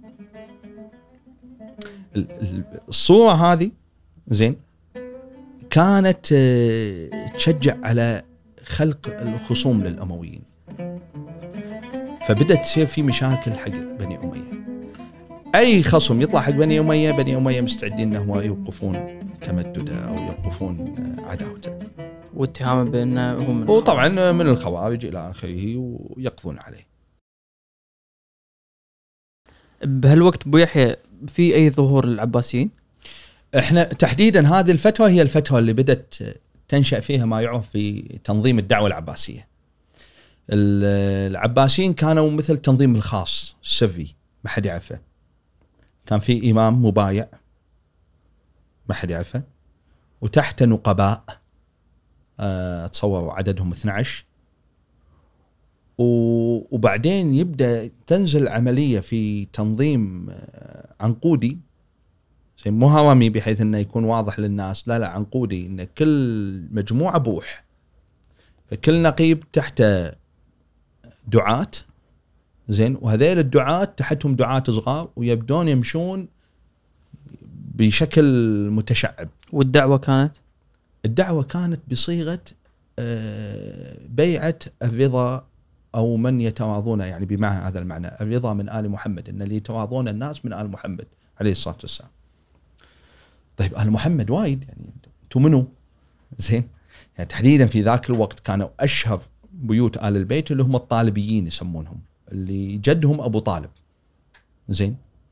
والطالبيين بشكل عام هم ذرية الحسين وذرية الحسن وذرية عقيل بن أبي طالب. هذول الطالبيين. أشهر بيوت آه، بني هاشم. وفي العباسيين. زين. وفي ذرية جعفر آه، عفوا الطالبين أيضا جع- جعفر بن أبي طالب من الطالبين عفوا. وفي العباسيين هم آه، ذرية عم النبي عليه الصلاة والسلام العباس بن عبد المطلب. بس إحنا كل هذا إطار قريش قاعد نتكلم وخصوصا بني هاشم العباسيين هنا صح؟ نتكلم قريش تحديدا بني هاشم زين تحديدا في بني هاشم بني عبد المطلب. زين بني عبد المطلب تحديدا منو؟ بني أبي طالب الطالبيين وبني العباس. الدعوة كانت حق الناس زين آه، يعني حتى يقال يعني في المرويات انها بدأت تغذى بال ال- يعني ال- مثل ما يقولون ال- الخيالات والخرافات. وإن هذا الإمام هو اللي راح يملأ العدل الأرض عدلا بعد أن ملئت جوعه. ها؟ يعني بدا يضفى عليه صفات الإمام اللي هو يخرج آخر الزمان. زين. اللي يملأ الأرض عدلا بعد أن ملئت جوعه. هذا الإمام اللي راح يجلب الرزق يجلب البركة يجلب كذا. فصار المشهد بالذات في الأماكن ال- مثل ما نقول الخاصة. الضعيفة عند الدولة طرف الدولة في خراسان. وفي العراق زين بشكل أساسي موقع ضعف الامويين اللي هم الأمويين ما كان عندهم حضور يعني حتى أنا يمكن أنت من قبل سألتني قلت لي هل هل العباس هل هني هم في صلة قرابة مع علي بن أبي طالب؟ لا لا هم ال- الناس هذيل يعتقدون طبعا بعد ما تمكنت الدولة الامويه لو أحسنت معاملة الناس الناس ما راح تكون عندها خلاف أكيد مع الدولة لكن بس اتهامهم بالخوارج و... إي وبدأ وبدأ أي أي محاولة طبعا هي بسبب التضييق بدأت تصير في محاولات ثورية من قبلهم وبدأ يجي قمعها بس لما تقرا في تفسير الموقف ال- في ذاك الزمن والله هذول الخوارج. لا، مو كلهم خوارج. مو كلهم خوارج. أنا أتكلم خوارج بالم- بالمعنى الشرعي ها. زين. لكن بالمعنى إنك أنت تقول ها والله خرج على سلطان الدولة. طيب آه، خرج على سلطان الدولة. اذا إذا الدولة قاعد تخنقه وتذبحه وتعتدي عليه وما تخلي فيه ولا شيء طبيعي يعني شنو مطلوب يسوي هذا الإنسان؟ نتكلم في ذاك الزمن يعني كانت معطيات الحياة مختلفة يعني. وهذا لازم توضع بالاعتبار. مو كل من كتب بكتب التاريخ إن هذا من الخوارج يساوي إنه خارجي. بالمعنى الشرعي. يعني هذه أنا قناعة بشكل كبير عندي لأن في معطيات توحي لك إن أهم الدولة في عليها خلاف. وال- والشريعة في يعني الشريعة في بكل الأحوال في أحكام للخروج لأن في نوع من الخروج شرعي يعني. يجوز الخروج على الحاكم الظالم وكذا بالشريعة لكن طبعا بقواعد ونظم وكذا. زين. فبهالوقت هذا كانت هذه المناطق هي المستقبلة لعملية الدعوة. مم. وهذه الدعوة ظلت فترة طويلة ها؟ وبالسر ما حد يدري عنها. تمدد بين الناس وما حد يدري عنها. أه مثل ما يقولون طشاع حكي يوصل حق الأمويين إن في دعوة لآل البيت زين منو؟ منو هم؟ منو الإمام اللي راح يبايع من أئمة آل البيت أو من يعني أعلام الاسره النبوية الشريفة اللي راح يبايع نقطع رأسه وينتهي الموضوع. فظلت المسألة حبيسة ال- ال- السرية ها حتى يقال أن والي خراسان كان نصر بن بن سيار هذا من أه، أهم ولاة بني أمية في ذاك الزمن هو كان آخر والي حق خراسان. هو كان آخر ولاة بني أمية حق خراسان. و- وله قصائد كثيرة في التحذير من الفتنة اللي تحت الرماد وإلى آخره يعني أنا ماني جيد بالشعر يعني لكن اللي بيرجع يعني معروفة قصة نصر بن السيار وشون هو كان آه، قاعد يحاول إنه يحفز الأمويين على إنه يقمعون الثورة. في خراسان هني المشهد منو كانوا الأساسيين الموجودين؟ المسلمين نرجع نقول شعوب الفتح إحنا نتكلم توا تو طايفين تو بالمية الثانية مم. يعني تونا بالقرن الثاني مية وشيء للهجرة يعني زين لا زالت الغالبية الساحقة في الرقعة الإسلامية هم عرب. في شعوب الفتح يمكن شعوب الفتح أكثر من العرب بس مو مو مسلمين. أهل مصر آه، أقباط آه، مصر كانوا موجودين آه، السوريان في سوريا موجودين. بعض القبائل العربية في بلاد الشام النصرانية ظلت على نصرانيتها يعني ما ما تحولوا بالمقابل أيضا في بلاد فارس نفس الشيء. فمنو كانوا الأساسيين؟ كانوا العرب خراسان وهم الأساسيين. فكانوا هم الدعاة وهم النقباء وهم الذين يشيعون الدعوة في ذيك المناطق. طيب. فقصدك إن للحين المحرك الأساسي حتى اللي حتى ظهور العباسيين كان مختزل بالعرب. ال- ال- مو مختزل ال- العرب كانوا هم خلينا نقول الاساس لكن مع التأكيد إن يعني بعض الشخصيات الفارسية هني لمع صوت آه، يعني اسمها وذكرها في الدعوة العباسية. يعني اشهرهم أبو سلمة الخلال. هذا كان من الدعاة وكبار الدعاة. زين و أظن كان نسيبة أو شيء كذي ابن ماهان. هذا أيضا من الدعاة وأيضا كان فارسي. زين ما يحضرني اسمه الأول. وهذا ما ينافي وجود ال- ال- الدعاة العرب ها والنقباء العرب.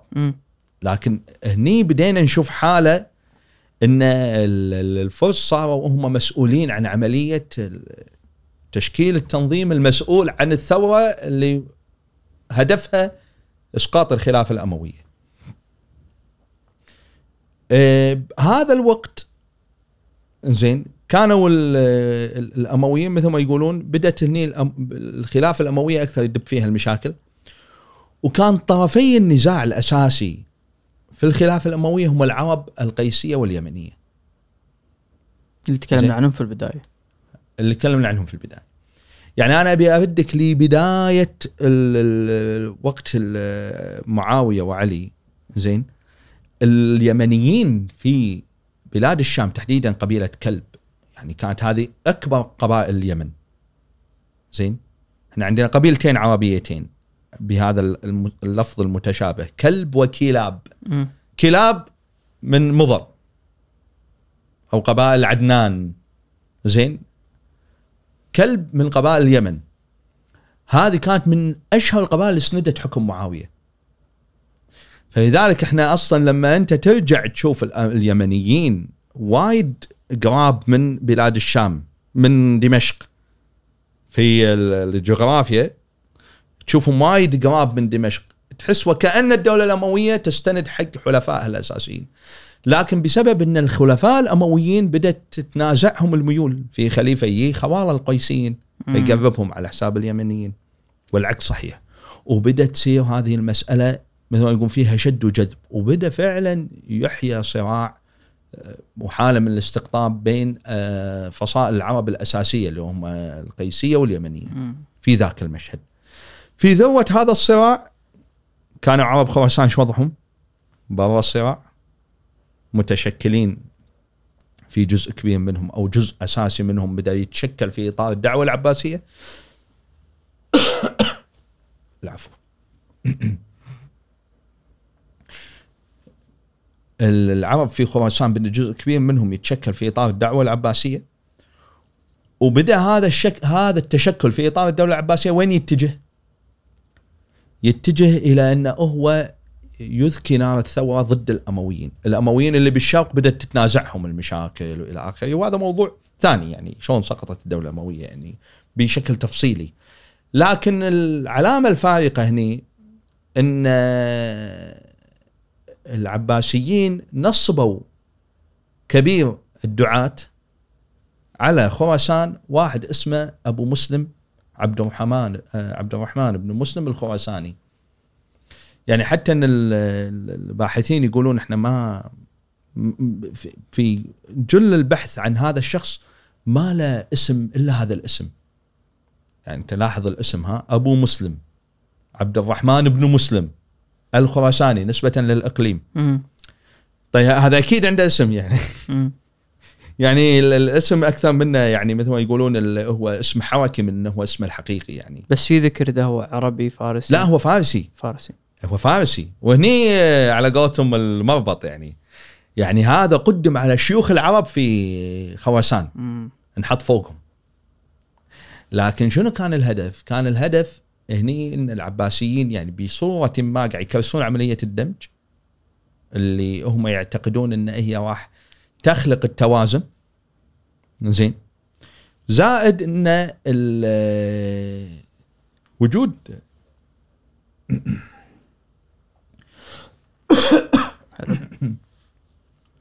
معذره زائد وجود واحد من الفرس على رأس الدعوة في ذاك المكان راح يساهم في عملية دمج الفرس أكثر في الدعوة. في عملية دمج الفرس أكثر في الدعوة، فلذلك لما ثاروا العباسيين لما ثاروا العباسيين ضد الأمويين زين هي حقيقة كانت الثوره آه، كان الجيش العباسي الخراساني هو اللي آه، يعني مثل ما يقولون طلع من خراسان وانحدر إلى الغرب باتجاه العراق والشام وسيطر على آه، مقاليد الأمور. هذا الجيش الخراساني هو كان خليط. كان نتذكر أن قتيبة بن مسلم شلون نظم الجيش؟ فصل قبائل. وأدخل فصائل من الفرس. على هذا المنوال كان شكل الجيش، كانوا القبائل العربية موجودة، كان في نوع من جزء من الفرس موجودين. فبذاك الوقت باستثناء آه، أبو مسلم الخراساني يعني آه، ما أعتقد إنه راح نلقى وايد أسماء للقادة في الثورة ها العباسية من غير العرب، راح نلقاهم عرب أيضا. آه، طبعا وايد ناس يعتقدون إن ال- الثورة العباسية هي النقطة التي حسمت وجود العرب في المشهد. وخلاص أدخلت الوجود الفارسي. هذا الكلام مو دقيق. يعني المسألة ما صارت بهذه التلقائية. أهم عنصر ساهم في إن الفرس يكون لهم بصمة واضحة في قوام القوات الخراسانية اللي أسهمت في سقوط الدولة الأموية هي إن خلال تقريبا 130 سنة من ظهور الإسلام وتتكلم أنت عن أكثر من آه، 100 سنة تقريبا في آه، وجود الإسلام في بلاد فارس هذا شكل الأجيال الصغيرة اللي أسلمت الأعداد الصغيرة اللي أسلمت أول الفتح زين تناسلت صار عندها. فصار يعني مثلا لو بنفترض يعني لو كانوا 10000 على الأقل هذا من سلالتهم جيلين آه، وتوسعت الأجيال. زائد إنه بدأت أيضا صار في زيادة في دخول المسلمين.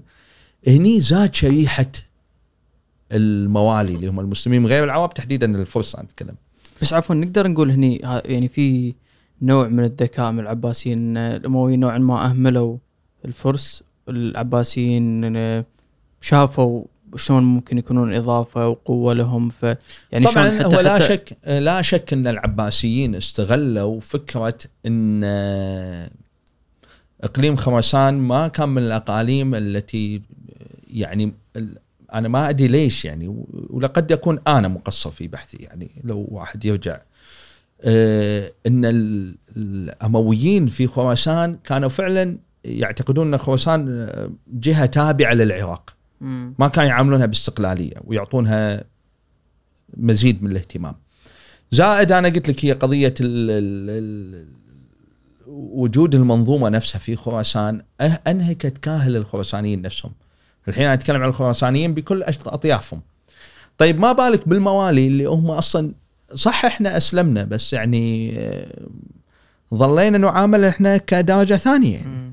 فطبيعي لما يجي إمام وحتى لو كان آه، على قولتهم آه، إمام آه، يعني مخفي أو غير معلن أو غير متوج يعني ما حد يدري منه هو يعني. زين؟ بس مصالحنا معاه أفضل زين. مع القضية هذه إحنا اللي- إحنا هذه اليوم صارت بيعة الإمام اللي هو من آل محمد بالنسبة حق سكان خراسان.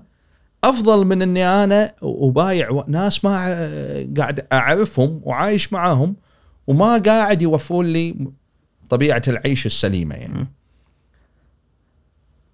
هذه الأثناء طبعا لما بدأت تطور المشهد صارت الثورة آه، انتصروا طبعا العباسيين هزم بني أمية وهزمت العرب المنتصرين لبني أمية.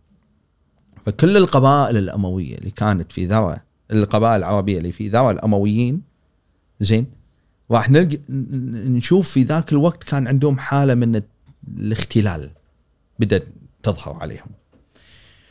أه ولعل بلاد الشام يعني كانت من المناطق اللي فعلا أهملت في العصر العباسي. مم. نرجع نقول العراق كانت مهملة في العصر الأموي ها زين لكن العباسيين يعني آه، بدأوا يدفعون بلاد الشام يعني أكثر واضعافها.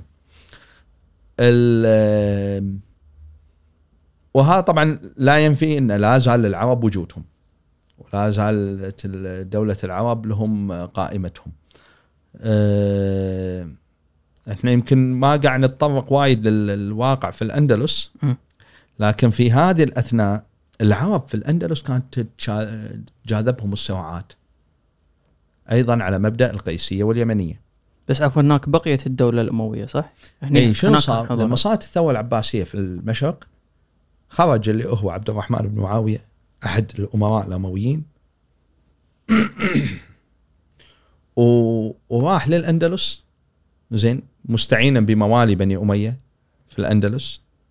نتكلم بالموالي في المعنى العربي وليس في المعنى الإسلامي ها. نميز زين هذيل ايدوه وانتصروا له وتحالف مع العرب العد... ال... ال... اليمنية أو القحطانيه زين وانتصروا على المضرية. اللي هم آه، كانوا الفريق الثاني. وأول ما تولى عبد الرحمن بن معاوية اتخذ قرار إقصاء العرب من المشهد في الأندلس. فإحنا اللي يقرأ تاريخ الأندلس راح يشوف إن من بعد هذه القصة العرب مو بالصورة موجودين فرادى يعني. إقصائهم كمناصب إدارية تقصد؟ اي ما بيهم. ما نبيهم. وتم تسليم العرب ال- ال- ال- اللي هم خلينا نقول التكنوقراط يعني ال- ال- الجهاز التكنوقراطي هذا كله البيروقراطي عفوا في الدولة كل اللي غير العرب بدأ تصير في عملية التسليم. هذا المشهد تكرر أيضا عند العباسيين. بس عفوا بالاندلس منو كانوا غير العرب حزتها اللي متواجدين اللي؟ هم يسمونهم المولدين أيضا على مصطلح ثاني في الأندلس اللي هم أيضا مسلمين من السكان المحليين. آه يعني هذول الأمازيغ ولا لا لا لا طبعا هو في الأندلس في عرب وفي الأمازيغ. زين؟ وهم دخلوا الأندلس كمسلمين هذين وفي سكان الأندلس نفسهم. اللي هم سكان الأندلس سكان شبه الجزيرة الأيبيرية نفسهم اللي سميوا كعرق هذول أيبيريين يسمونهم ولا؟ أم آه، والله ما عندي درايه دقيقة يعني بس آه، لا الايبريين أعتقد عرق بعيد. هذول ممكن يسمونهم مندال أو آه، بقايا من طبعا مندال بشكل أساسي كعرقيتهم يعني. زين؟ وممكن هم أخلاط أيضا من القوط هذيل من العرقيات اللي كانت مسيطرة على الأندلس. زين. وبالمناسبة هذول المولدين لهم تاريخ طويل في الأندلس. آه، زميلنا الأستاذ صلاح السلوم عنده أيضا طروحه في هذا الموضوع عن المولدين في الأندلس. ناقش كل ثوراتهم في. العهد. يعني إحنا نتكلم عن آه، ناس موجودين ولهم ثقلهم لدرجة انه ممكن يثورون ضد الدولة ويحاولون ياثرون في مشهد الدولة. فالأمويين بدأوا يدخلون المولدين في المشهد ولاحقا الدولة الأموية في الأندلس هذا ممكن راح نيله في سياق كلامنا بدأوا يستعينون بالصقالبة. الصقالبة اللي هم السلافيين.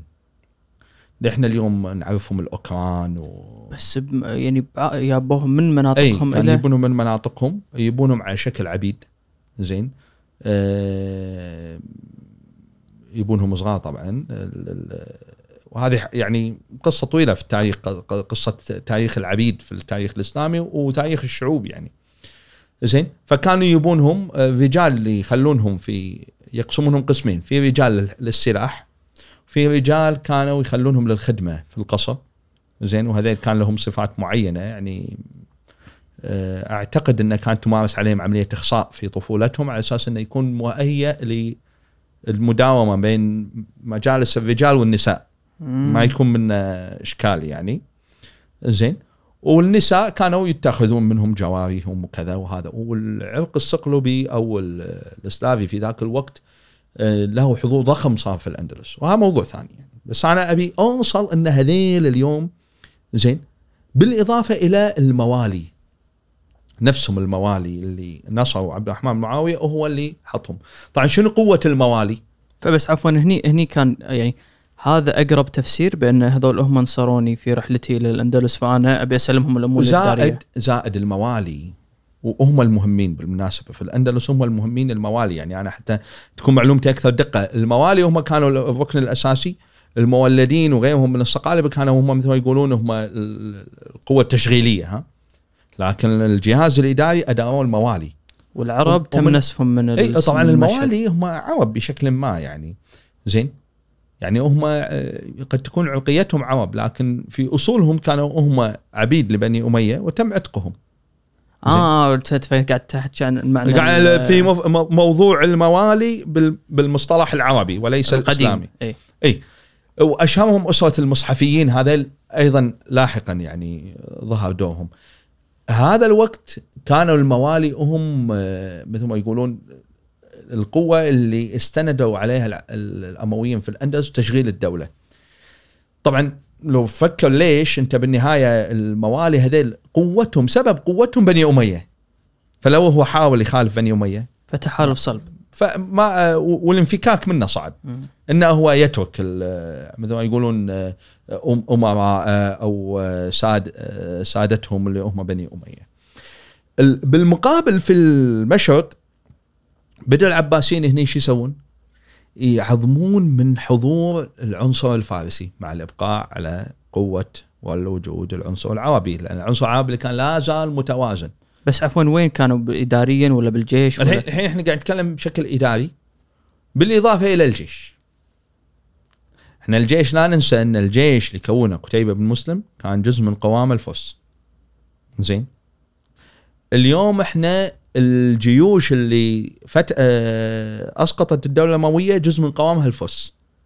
فجزء من قوام الجيش بشكل أساسي بدأ يصير عندنا حالة من وجود قوات الفرس موجودة مم. يعني الفرس بالمشهد لكن حجمهم بالمشهد لا زال متقلص إحنا هني تقريبا لما بدأت تنمو العملية يعني أكثر آه، إحنا نتكلم الحين بالقرن الثاني الحين خلاص بدينا ندخل أكثر في القرن الثاني الهجري. يعني في ال- قريب ل 150 إلى آخره آه، تقريبا لين وصلنا إلى عصر اللي هو أبو هارون الرشيد أظن الهادي ما كنت مخطئ إن شاء الله. زين وظهور أسرة البرامكة أسرة البرامكة هذا موضوع طويل وتصور شيق يعني لو آه، وجد يعني من يتكلم في الدولة العباسية بس في عصر في موضوع البرامكة ممكن يكون حديث شيق بالنسبة لكم. آه، وبالنسبة لحق الإخوان المتابعين.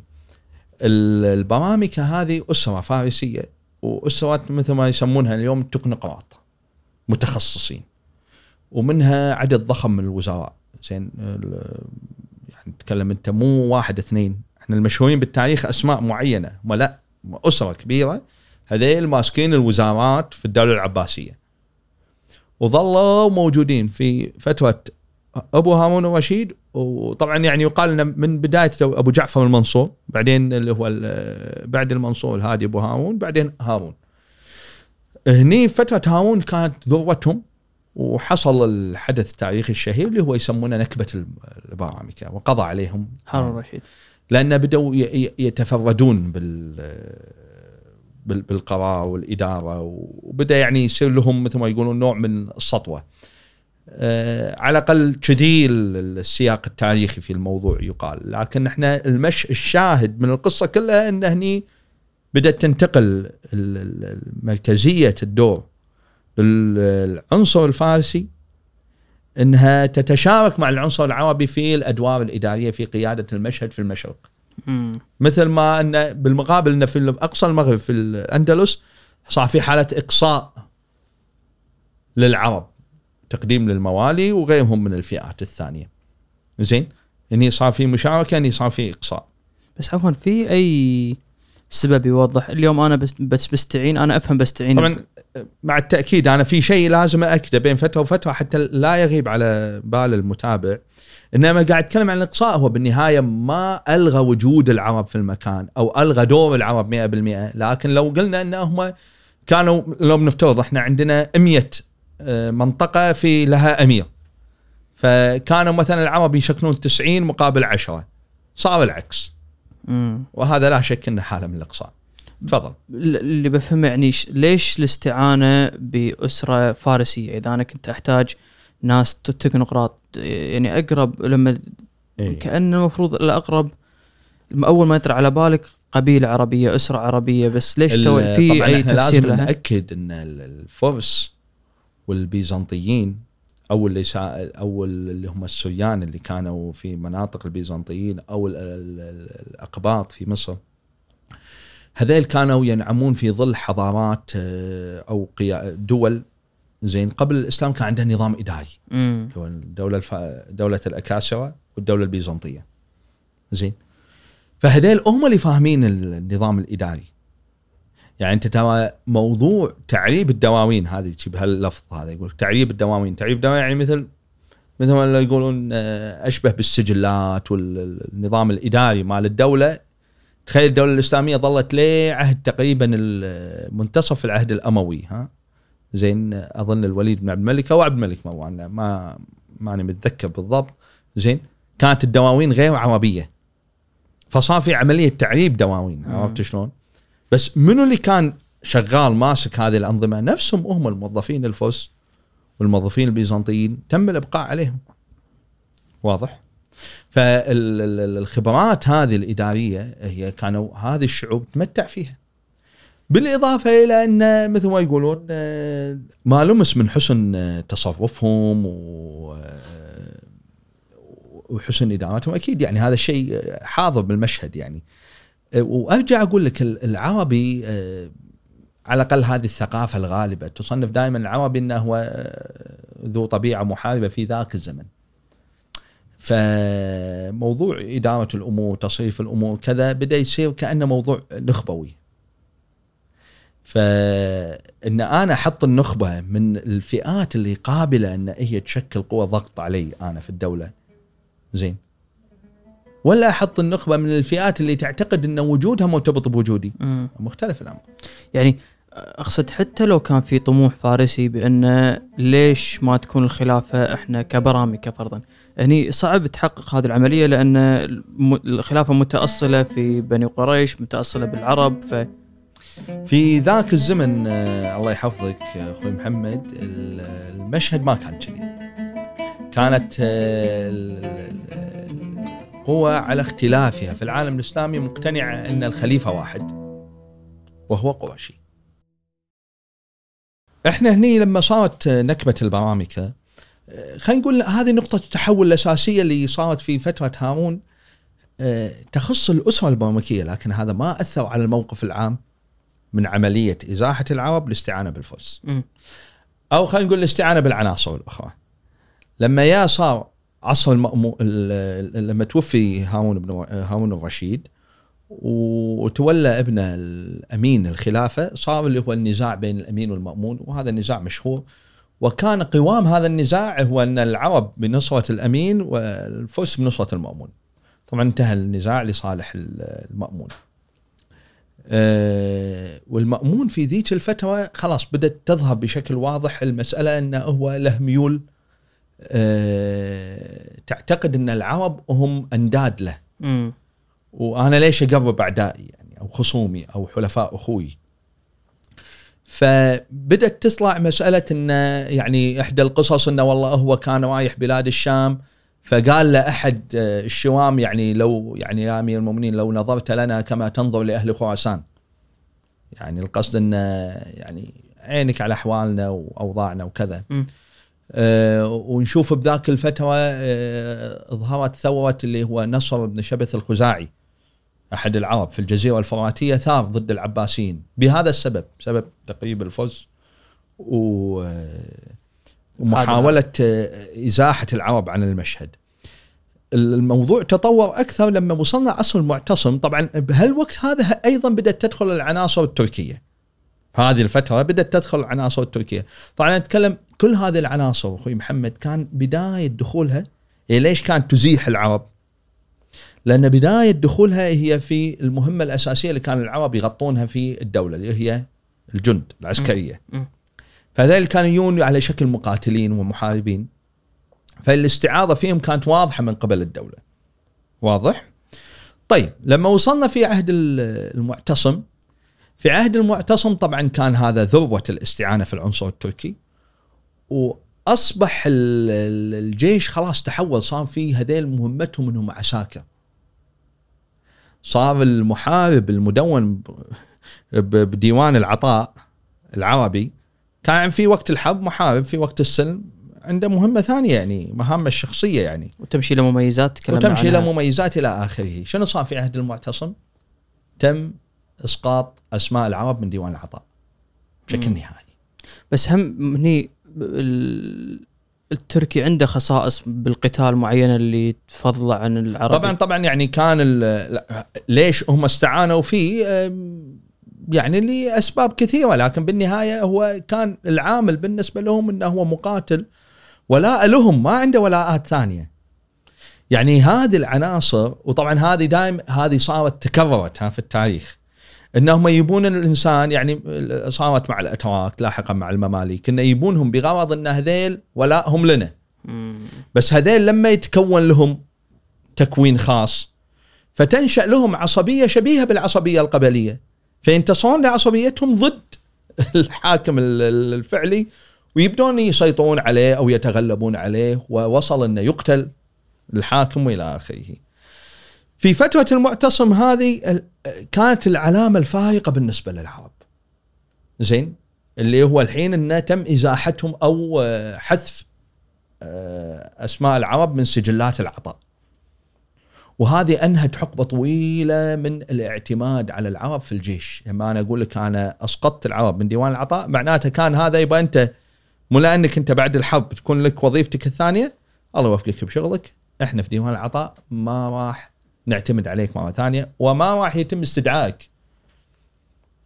في ال- ال- ال- المتطوع المجاهدين تتطوع؟ كيفك؟ الله يتقبل منك إن شاء الله. بس بالمعنى ال- العسكري النظامي أنت ما عدت ضمن التشكيلة. ولعل آه، إن صحت التسمية يعني لو بنقسم المشهد على شكل محاور بنقول إن الفترة الأموية كان فترة المركزية العربية كان في اعتماد مركزي على العرب. بعدين في بداية الفترة العباسية كان فترة خلينا نقول محاولة ال- المزاوجة بين العناصر. مم. في هذا الوقت هي فترة الإقصاء. اللي هي الفترة الثانية من العصر العباسي الفترة نقول. المعتصم. فترة الإقصاء أو محور الإقصاء إن صحت التسمية. وأخرجوا العرب من هذا المشهد. لما حصلت عملية الإقصاء هني آه، مع تطور الوقت بدأت تتطور عندنا بعض الحالات الأخرى. مثال بدأت تتطور عندنا الحالة المذهبية بيتشكل عندنا المشهد المذهبي. بدأ يصير عندنا المذهب ال- مثلا في مذاهب الشيعة الاثنا عشري الجعفري أو الإسماعيلي زين أو آه، الزيدي بتتكون عندنا مذاهب. زين. بس بدأ ظهورها عند العرب داخل إطار ال- ال- القبائل. لا لا أنا الحين بتكلم عن العالم الإسلامي. اي يعني في سمات طبعا فتره لاحقة بعد ال- ال- المعتصم. يعني هذه الشغلات خاص بدت يعني كادت يعني طبعا كانت موجودة بشكل نواة في في ذيك العصور لكن بعد فتره المعتصم بدأت تتكون بشكل خلاص بدأت تاخذ طابع أكثر نضجا خلاص الحين. بدأ يصير عندنا شكل للمذهبية. والتشيع في الإسلام مهم في هذا الجانب حتى نفهم إن التشيع كان هو الحاضنة للفئات المعارضه. كان تذكر في ذاك الوقت كان أي واحد معارض شو يقولون عنه؟ خارجي. زين؟ اليوم ال- ال- ال- المعارضين بدأوا يتخذون مذهب التشيع مسلك لهم. طبعا بالإضافة إلى المعتقدين بهذه ال- الطوائف يعني الإسلامية. الشيء الثاني بدأت تتشكل عندنا أكثر تتعمق مسألة الدويلات عند المسلمين. الدولة الأموية أخوي محمد كانت ممتدة من أقصى الشرق جهة الصين إلى الأندلس. هذه أكبر آه، وهذه أكبر وقعة. وكانت على قولتهم متماسكة بصعوبة شديدة يعني ونتيجة ال مثل ما يقولون ال- ال- التصارع الداخلي كانت الأطراف مضطربة دائما. تحديدا جهة المغرب كان دائما مضطرب يعني. زين؟ والأندلس طبعا كانت مضطربة وإلى آخره. والمسألة يعني لها تفاصيل وهذا ممكن يرجع له. فلما جت الدولة العباسية زين آه، الدولة العباسية ركزت على السيطرة على المحور ال- ال- ال- النابض في العالم الإسلامي اللي هو منطقة شبه الجزيرة العربية منطقة الهلال الخصيب مصر وبلاد فارس. هذه المناطق العباسيين كانوا في بداية العصر العباسي ممسوكين بقوة. زين ما تلا ذلك؟ هني ظهرت عندنا مثلا دولة الأغالبة. لأن لما قامت صار عندنا نموذج أن في دول. شنو يعني الدول الدول؟ الدول أن في عندك نموذجين. إما واحد مستقل استقلال تام أو واحد مستقل استقلال ذاتي. زين؟ فالدول المستقلة استقلال تام مثل الأمويين في الأندلس وهذيل خلاص منفصلين بالكلية عن العباسيين، الاستقلال الذاتي مثل الأغالبة في تونس، والاغالبه بالمناسبة عرب،. أسرة الاغالبه هذيل أسرة عربيه. زين لهم استقلالهم في تونس. آه، في المشرق يصير في صدام بين العباسيين وعيال عمهم الطالبيين وفي معركة فخ الشهيرة ويقتل أحد أعلام آه، آه، اظن هو محمد بن نفس الزكية يعني لم أكن مخطئ بال- بالاسم زين لما قتل هرب أخوه إدريس إلى المغرب واسس دولة الأدارسة. فصار عندنا شنو؟ دولة. طبعا الأدارسة بطبيعة الحال لأن نتيجة الخلاف اللي صار صارت دولة مستقلة. بهذا الوقت أيضا في جهة بلاد فارس وخراسان وهذه الأوقات في فترة ما بعد المعتصم بدأت المسألة أكثر ترتخي بدأت تكون دويلات. بس عفوا أنا ما فهمت ترى استقلال الفرق بين الاستقلال الذاتي والاستقلال الاستقلال الذاتي يعني أنا أكون تابع لك. العملة أكتب عليها اسمي واسم الخليفة. اسمي أنا كحاكم للأمة. اعترف فيك كخليفة. واعترف فيك كخليفة في الصلوات الجمع. مثلا أدعي. أقول يا الله استوفق أمير المؤمنين في بغداد. ندعي لك على المنبر. زين. وإذا يعني في أمور شايدة ولا عودة نسألك يعني. ومو بالضرورة يعني. بس إحنا شنو؟ إحنا تابعين لك. حتى يسمونها التبعيه اسمية. لكن استقلال استقلال كلي ها استقلال. إحنا بروحنا منفصلين عنك. الدويلات هذه لما بدأت تتشكل من من الدويلات بدأت تتشكل في ذاك المكان في بلاد جهة بلاد فارس وإلى آخره وشمال فارس اللي هي المناطق الملاصقة والمقاربة حق مناطق الاتراك اللي بذاك الوقت الاتراك كاتراك ما كانوا مسلمين كانوا الفئات منهم اللي قاعد تلتحق في العالم الإسلامي هي اللي تسلم. المحاربين هذول الصغار أو شيء شيء اللي يأخذونهم ويبونهم يسجونهم بالجيش وإلى آخره هذا يكون مسلم. آه، من الدول اللي ظهرت الدول الدولة الغزنوية، الدولة السامانية، والدولة السامانية مهمة. الدولة السامانية دولة بالأصل فارسية، لكنها أسهمت في أسلمة الأتراك. الأتراك بدأوا يدشون بالإسلام. طيب بس شنو البيئة اللي كانت كان يوفرها الإسلام لهم اللي كانت تجذبهم لأن يكونوا مسلمين؟ أحسنت أنت اليوم آه، ميزة إنك أنت تكون مسلم إنه يكون عندك آه، جواز عبور داخل البلاد الإسلامية داخل الجماعات الإسلامية. شنو ميزة جواز العبور؟ والله بكل ما وضعته من إمكانيات، أنت تتكلم بالنهاية هذول جايين من وسط آسيا وسط آسيا فيها خير الله يعني مو مو مناطق سيئة لكن مو مناطق دافئة مثل مناطقنا. امم زين؟ فبالنسبة حق أهل المراعي مناطق الدافئة أفضل، بالنسبة حق أهل الزراعة مناطق الدافئة أفضل. مم. زين أنا ما أتكلم إن ذيك المناطق فيها من الخيرات ما فيها ناهيك إن ذاك الأماكن أيضا هم عندهم مشاكلهم التاريخية وعندهم أزماتهم التاريخية مع محيطهم. زين؟ فأصبحت عملية دخول الأتراك في الإسلام مل ملفتة للنظر فبدأ هني يتعاظم الوجود التركي في المكان. طبعا من من القصص اللي صارت في ذاك الزمن طبعا جزء من تكون الدويلات المستقلة هذا أفاد في المنطقة العربية. أه قبل لا أقول القصة بقول تفصيل معين، إحنا في المنطقة العربية بتظهر عندنا دويلات مستقلة استقلال ذاتي لكنها عربية. مم. إحنا لاحظنا الحين الخلافه إيش سوت في العرب؟ أزاحتهم. فبدأوا بعض العرب يشكلون مثل ما نقول حالة لإحياء الوجود العربي، يشكلون لهم دولة خاصة فيهم. ومع ذاك هذه الدول العربية كانت تحاول شنو؟ تستعين بالعناصر الغير عربية. منهم الدولة المرداسيه، هذه دولة نشأت في بلاد الشام.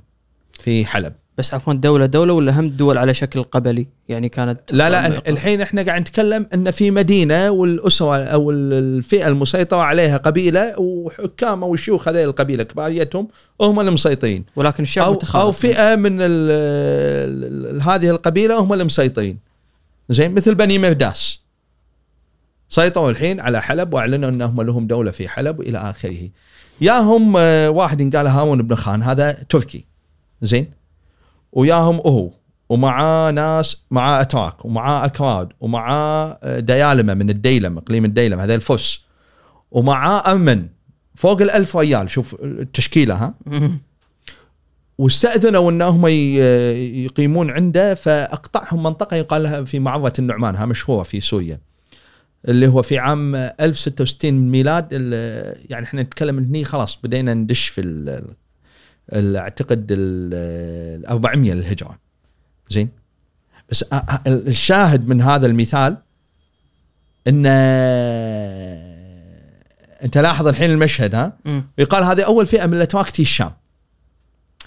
اليوم صاروا هذول كلهم كانوا مو مسلمين لما صاروا مسلمين كان عندهم القدوه إنهم ينتقلون. بمواعيهم بأهلهم إلى آخره. ولاحظ منطقة هي شمال بلاد الشام وصعودا إلى شمال منطقة الأناضول اليوم حتى إلى يوم الناس هذا. زين هذه المناطق اللي آه، كانت هي منشأ الوجود التركي في المكان. زيادة على ذلك وجود الكردي زيادة على ذلك هني بدايتهم كانت. ال- الاتراك بشكل أساسي الاكراد المنطقة اللي هي المنحصر اللي هي اليوم إحنا نسميها كردستان هي يظهر إن هي المنطقة أيضا لها وجود تاريخي في المكان يعني هم لهم هذا الموجود الوجود. ومثل ما قلنا الديالمه الأمن آه، بدأوا يحتشدون هني. فبدأت تصير عندنا هذه القصص يعني.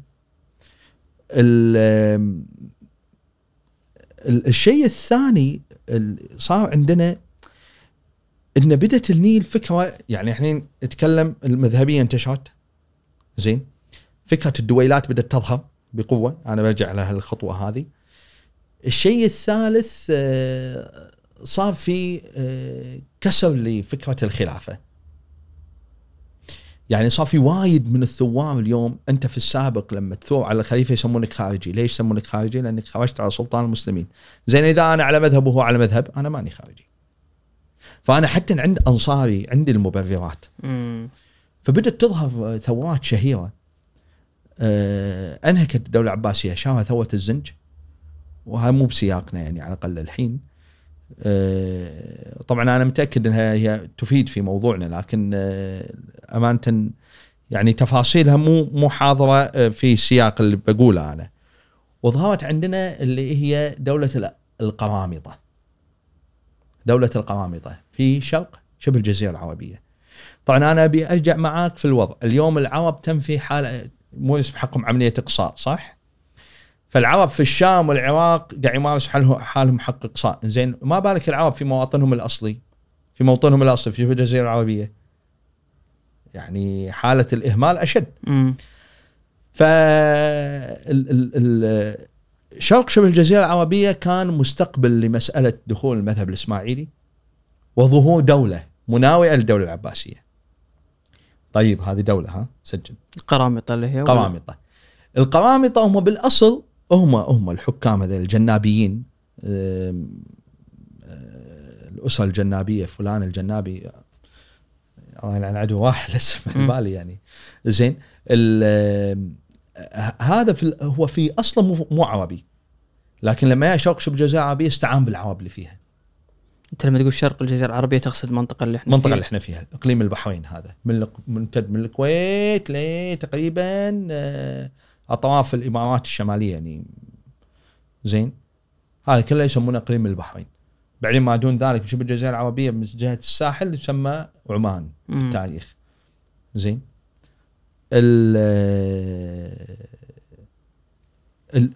اللي حصل هني إن ال- القرامطه إحنا شنو قلنا؟ قلنا هنا حكامهم مو عرب استعانوا بالعرب. زين. يا صار في أيضا تشكل آخر. إحنا بالمناسبة سوينا قفزة ها؟ طلعنا قفزنا قفزة كبيرة شوي من عصر المعتصم. مم. بس إحنا نبي نبي نوصل إن المرحلة اللي إحنا فيها على أساس انه نشرح أكثر الحالة العربية شلون بدأت تتغير. في وسط شبه الجزيرة العربية في نجد. صار في تكون الدولة سموها الدولة الأخيضرية. زين؟ نسبة لواحد آه، محمد بن خيضر وهذا كان من أئمة آل البيت وكان على المذهب الزيدي. زين؟ قدم من جهة اليمن وسيطر على نجد واستوطنها وأقام فيها دولة خاصة فيه. الحين هو عربي صح؟ استعان بعناصر غير عربية. بدأ يستجلب العبيد في هذه المنطقة. واضح؟ ماشي. أه بدت تتكرر عندنا فكرة النماذج يعني هني في الدولة العباسية بهذه الفترة لما صارت الدويلات بدأت تتشكل دويلات الحكم الذاتي بدأت الدويلات هذه آه، أخوي محمد تطغى بالشكل حتى مرات تسيطر على الدولة. وكان أول نموذج عندنا من سيطرة الدويلات هذه على الدولة هو سيطرة البويهيين البويهيين هم فرس من الديلم. سيطروا على الخليفة العباسي على مركز الخلافة العباسية في بغداد. هم يو حكموا بغداد. فصار الخليفة العباسي اسم بالقوة عفوا أو هو سلمهم أو- لا لا آه، دخلوا بغداد طبعا يعني نتيجة صراعات يعني وتمدد لين وصلوا إلى بغداد وسيطروا بغداد. زين. وهم بالمناسبة أيضا شيعة. لكنهم شيعة زيدية. فلما سيطروا على بغداد زين صار الخليفة العبادي اسما العباسي اسما يحكم والسلطان البويهي حقيقة أو فعليا هو اللي يحكم. هني صارت عندنا بدأت تتغير المسألة ها صار عندنا ال- الدولة هي اثنين في واحد. في الدولة العباسية ومساسة ومداره من قبل منو؟ من قبل البويهيين. زين الحين صار عندنا كم مكون شيعي بس بهالمكان؟ صار عندنا البويهيين وصار عندنا ال- ال- القرامطة وصار عندنا الأخيضريين وزيد معاهم الحمدانيين في حلب عرب وأيضا شيعة. فهذا العامل المذهبي عامل دوره هني. طبعا الحمدانيين على ولائهم للعباسيين ما عندهم مشكلة. آه، الصورة هذه هني تبدأ تعطيك انطباع إن بدأت تصير عندنا طبعا في هذه الأثناء بهذا الوقت تحديدا ما ظهروا الفاطميين بعدهم. الحمدانيين كانوا أكثر تنظيما للعرب. زين على خلاف منو؟ الخيضريين في نجد. بس لما تسال نفسك تقول ليش؟ لأن الحمدانيين الدولة المركزية اليمة هي أصلا مكونها فارسي. فهو لاقي ال- ال- ال- المشكلة كانت الموجود اللي هو يخاف منها ما عادت موجودة إنه يخاف إن العرب ينازعونه حكم حلب مم. هو سيف الدولة الحمداني ها فشاف إنه من المناسب إنه الاستعانه بالعناصر العربية لذلك الحمدانيين على الرغم إنهم مو من عرب اليمن لكن كل اليمنية في بلاد الشام طي ومن حالفهم كانوا كلهم في سياق ال- الولاء أو التحالف مع الحمدانيين ماشي إحنا قاعد نشوف الصور اليوم إيش قاعد تصير بينما العرب اللي ال- الاخيضريين في وسط شبه الجزيرة العربية أصلا هو الجمهور ما له عربي فهو م. يحتاج يكون يستجلب المكون اللي هو يؤكد عملية شنو؟ ال- ال- ال- الاستقلال أنا أستقل عن قوة العرب كعرب واضح؟ واضح وأستعين بقوة أخرى هي تحقق لي ميزان القوى مالي. طبعا هذه الدول يعني بدون يعني باستثناء يمكن الحمدانيين لكن ال- البويهيين كان عندهم صدامات ومشاكلهم مع القرامطه، القرامطه كان عندهم تحالفهم البويهيين والقرامطه كان في بينهم حتى خلاف مذهبي ها. فكان بينهم صدام. بس القرامطه والخيضريين اللي كان بينهم خلاف مذهبي كان بداية الأمر بينهم اتفاق وبعدين طبعا اجتاح الأمر يعني. والقرامطه استفادوا وايد من العرب زين بنو سليم وغيرهم من العرب كانوا من أحلاف القرامطه زين بنو سليم هم من قبائل وسط شبه الجزيرة العربية. أه الحين ال- الرسمة بشكل عام بدأت تصير إن في مجاميع عربية تبي تعيد المركز العربي إلى الواجهة وفي مجاميع غير عربية هي تبي على قولتهم تستقل بالصورة وفي مجاميع غير عربية تبي توظف المركز العربي لصالح مصلحتها. مصلحته فهني ال- العرب صاروا شنو هم المتناوشين متناوشين في الصراع السياسي ومتناوشين آه، في الاستقطاب المذهبي اللي كان يصير في المنطقة كل مذهب يحاول يكون له أنصار ومعاونين والى آخره وأيضا آه، تتناوشهم قضية ال- مسألة ال- ال- الاستقطاب هذه والإقصاء اللي مارستها الدولة بحقهم اللي اليوم خلاص الدولة طلع من زمام يدينها ان هي تتحكم في المركز العربي. مم. آه، طبعا مصر في هذا الوقت أيضا كانت دولة مستقلة بشكل استقلال ذاتي أو محكومة حكما ذاتيا من, من قبل, قبل؟ أظن الأسرة الاخشيديه. آه، أنا هني تحديدا محمد قاعد أتكلم على النصف الثاني من القرن الثالث. آه، عفوا النصف الأخير من القرن الثالث هو الميتينات الأخير الميتينات بداية ال 300 هجري. زين؟ ال- بهذا الوقت وإحنا ماشيين بدات شنو يصير عندنا؟ بدأ ال- يظهر في أقصى الغرب في تونس بدأت تظهر عندنا نواة دولة جديدة هي راح تسوي شيء جديد اللي هي دولة الخلافه الفاطمية. طبعا هل أنا أنها خلاف أم خلاف موضوع ثاني أنا ما أبي أقول رايي. ليش في نقاش. أساسا لأن في نقاش هل لانهم يقول لك هم أصلا مو خلفاء وهم هم طبعا هم ادعائهم انهم شيعة من ذرية الامام علي من ذرية الإمام الحسين وإلى آخره. وسموا فاطميون نسبة للسيده فاطمة الزهراء يعني. لكن في من يشكك في هذا الأمر وهذا ليس. وظهروا في المغرب. هم بالأساس كانوا بالمشرق. هذا عبد الله المهدي أو عبيد الله المهدي. وفي آه، داعية شيعي وهم طبعا شيعة إسماعيلية. اسمه عبيد الله الشيعي هذا ذهب إلى المغرب ودعا بعض قبائل البربر أو الأمازيغ وانتصروا له فأتي في عبيد الله المهدي ويقال إنه كان مسجون يعني لما وصل منطقة انسجن في قصر إن شاء الله ما أكون غلطان يعني الأغالبة و- وانتصروا هم على الأغالبة وحرروا الخليفة مالهم وبايعوه وأصبح أول خليفة فاطمي في المغرب. الحين صار عندنا كم خليفة؟ اثنين صار صار عندنا كم دولة؟ وايد ما أدري صار عندنا وايد إيه. دول يعني بدت المسألة الحبل يعني يفلت مسألة قيام الدول وأنا للامانه آه، أق- طبعا هي اي هذا الأمويين بمعزل بروحهم ما طبعا. موضوع الأمويين بوح يعني وأنا ما أبي أركز عليه. آه، طبعا أنا أعتذر إن هذه هي القفزة اللي صارت أنا من كلام من المعتصم بعدين دخلت أنا أبي أدخل بهالتفاصيل ليش؟ لغرض إن إحنا بس لا تنسى المايك بويا تبي تقربه منك ولا تبي كيفك إي أنا شي زين؟ كذي زين. آه okay. طيب إحنا الحين صار عندنا قلنا المشهد بهذه الصورة. آه، دول كثيرة خلافات متعددة طبعا وظهر في الأندلس من ادعى الخلافة. زين؟ آه، أيضا آه، أو يعني ادعى يعني ادعى أنه هو الخليفة الشرعي اللي هو عبد الرحمن الناصر. في وقت لاحق طبعا.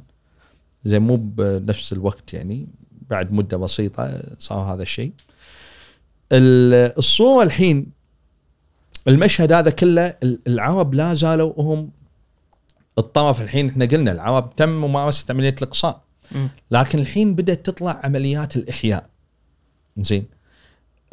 كل هذه النماذج اللي صارت سواء من ال- ال- الحمدانيين على سبيل المثال الاخيضريين هذه نماذج لإعادة تشكيل نموذج عربي. إن لم يكن في المركز الإسلامي في الشام والعراق ففي الأطراف مثل نجد في ذاك الزمن تعتبر من الأطراف يعني. مم. زين؟ آه لكن في مركز العالم الإسلامي بدأ يصير عندنا لا أكثر حيوية. و لكن أنا عشان ما أخلط بين الأمور أنا على قولتهم آه، أبي اشير حق هالجزئية وبعدين نرجع لبعض من التفاصيل.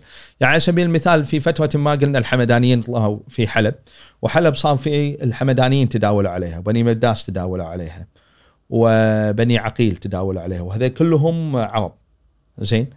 بهذه بهالفترات المتوالية. وعندنا كذلك آه، ممن تداول على طرابلس مثلا في لبنان بني عمار هذين من العرب. شيزر هذه إحدى القلاع الموجودة في أو المناطق الموجودة في شمال بلاد الشام. زين آه، كانوا يحكمونها آل منقذ. زين آل مزيد في الحلة في العراق. وعندك طبعا آل الجراح في الرملة. وبني حمدان طبعا آه، معذرة قلنا لهم. شفت هذا الوقت. وجود كل هال... طبعا هذه الدول مو متزامنة يعني على فترات متباعدة بس أنا أبي أتكلم إن هذه المشاريع الإحيائية محاولة من العرب إنهم يردون للصورة. زين؟ هذا المشهد تكون في ذروة إن الدولة العباسية اللي هي كانت آه مثل ما يقولون كانت سواء هي مستقلة يعني بس العباسيين يسيسون دولتهم من خلال وزرائهم أو من خلال سيطرة الآخرين هني بهذا الوقت كان ذروه دخول الأقليات اللي هم الأتراك الارمن الأكراد وغيرهم من الفئات. ويدشون عن طريقة انه يستع... يستعان فيهم من قبل آه،. يستعان فيهم إما أنهم يكونون للخدمة أو يكونون محاربين أو إنهم جواري. زين؟ ال- ال- ال- ال- ال- المشهد هذا شنو بدأ يسوي عندنا؟ الخلط هذا اللي بدأ يسوي عندنا. أنا طبعا أنا قاعد أشرح صورة العالم الإسلامي. أنا ما قاعد أعطي أحداث الحين. أبي أنبه على هالجزئية. أنا ما قاعد أعطي أحداث. جايين على الأحداث. المشهد هذا آه، خلى شكل العالم الإسلامي إن اليوم القوى العربية المتوطنة قاعد تحاول إنها تستعيد مركزها في الدولة. بينما الدولة نفسها قاعد تحاول شنو؟ تكرس عملية الإقصاء من. خلال استجلاب العناصر الأخرى. أوكي؟ واضحة بهالشكل هذا. أنا بس شنو قاعد أتخيل معاك إنه يعني دولة أو شبه الجزيرة العربية ليه يعني بعطي مثال فرضا ليه قمر ليه قبل عمر بن عبد العزيز حتى هو ما دخلهم شبه الجزيرة العربية بس ما كان فيها إلا حضور عربي وفجأة إحنا الحين صار لنا إيش كثر نص ساعة قاعد نسولف بأقليات. من أرمن من أكراد من أتراك من فرس. فجأة صارت هذه المنطقة حاضنة لإعراق ما تخلص. يعني قاعد اتخيل شلون تغيرت هذه المنطقة بيوم وليلة يعني. ال- التغيير طبعا أخوي محمد ما صار بيوم وليلة. ها لازم إحنا نستوعب إن هذا تراكم سنين طويلة. وعقود وقرون. بس لفترة زمنية جدا طويلة ما كان ما كان فيها حضور لا لا إلا ال- للعرب ال- يعني. إحنا نتكلم تقريبا بال 150 سنة الأولى من ظهور الإسلام كانوا العرب هم ال- الطاغين على المشهد. وأنا أقصد ما قبل يعني أنت تخلك كديانة بس أقصد لا لا 150 نتكلم الحين العرب العرب. وهم هم بالمنطقة هم الطاغين. آه لكن منطقة الهلال الخصيب زين اللي هي بلاد الشام والعراق والمناطق المحاذية للبحر الأبيض المتوسط مثلا آه، آسيا الصغرى ومصر وما تلاها ومن جهة أوروبا كذلك آه، من جانب آخر. هاي مناطق جذب في التاريخ القديم. يعني الأمم في التاريخ القديم تتجاذب على هالجهة. منطقة التقاء عديد من ال- إي إي تتجاذب عليها. عاد آه، تصير فيها حروب يصير فيها هجرات أي ايا كان. مم. يعني مو بصدد هالموضوع. ال- وإضافة لذلك نرجع نكرر إن ال- ال- العباسيين الحين نبي نقعد بس بعض المسائل الأساسية إن العباسيين بدأوا يشوفون ان من الأولى الاستعانة من العناصر الثانية. وهذا دعا إن المعتصم يسقط العرب من ديوان الجند خلاص إحنا راح نستعين بالعناصر الثانية. من كثرة الأتراك أيام المعتصم طلع من بغداد سوى عاصمة جديدة اسمها سامراء اللي هي مدينة سامراء المشهورة. طلع طلع من بغداد. يعني صارت سامراء هي العاصمة لأن الاتراك المقاتلين بدأوا يزعجون الناس يعني زين من كثرتهم يعني واستكثار فيهم فعملية الاستجلاب هذه زين مع الوقت بدأت تاخذ منحنى على حساب الدولة لأن الدولة شنو كانت تسوي؟ تستجلب عناصر وتوفر مساحات حق الزعماء الإقليميين إنه يحكمون بشكل ذاتي. زين هذول قاعد يسوون قوايه قاعد يمتد تأثيرهم على الدولة لين وصل في عهد البويهيين إنهم يسيطرون على الدولة. وبهذه الأثناء أيضا نشأت الدولة الفاطمية. إحنا الحين على قولتهم نبي نرجع نلم القصة هذه كلها. أو هذه المتفارقات كلها. هني لما الفاطميين انشأوا في المغرب العالم الإسلامي بدأوا يتمددون باتجاه المشرق تجاه مصر تحديدا مصر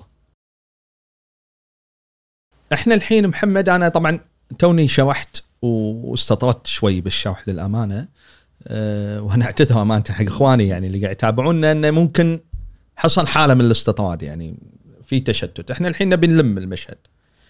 أنا أبي أوصل حق هالموقف إن اليوم ال- الدولة العباسية كان مسيطر عليها من قبل الدولة البويهية. ماشي؟ ها- هذا المشهد الأول. يعني كانت الخلافة العباسية مجرد شكل كإدارة البويهيين هم اللي الحين. صار بوضوح الخليفة العباسي شكل. يسيطرون على مركز الخلافة وهم يديرون الأمور. تمام؟ الصورة الثانية إن إحنا عندنا الشيعة الإسماعيلية ممثلين بالقرامطه زين؟ في شرق شبه الجزيرة العربية كانوا يشنون ثورة كبيرة جدا وقوية جدا. هذه ثورتهم. زين؟ امتدت إلى جنوب بلاد الشام. مم. وحتى إنه وصلوا لمكه والمدينة. ومشهور يعني القصة يقال يقال إنهم سرقوا الحجر الأسود وإلى آخره. وكانت عاصمتهم اللي هي هجر أو الإحساء. تمام؟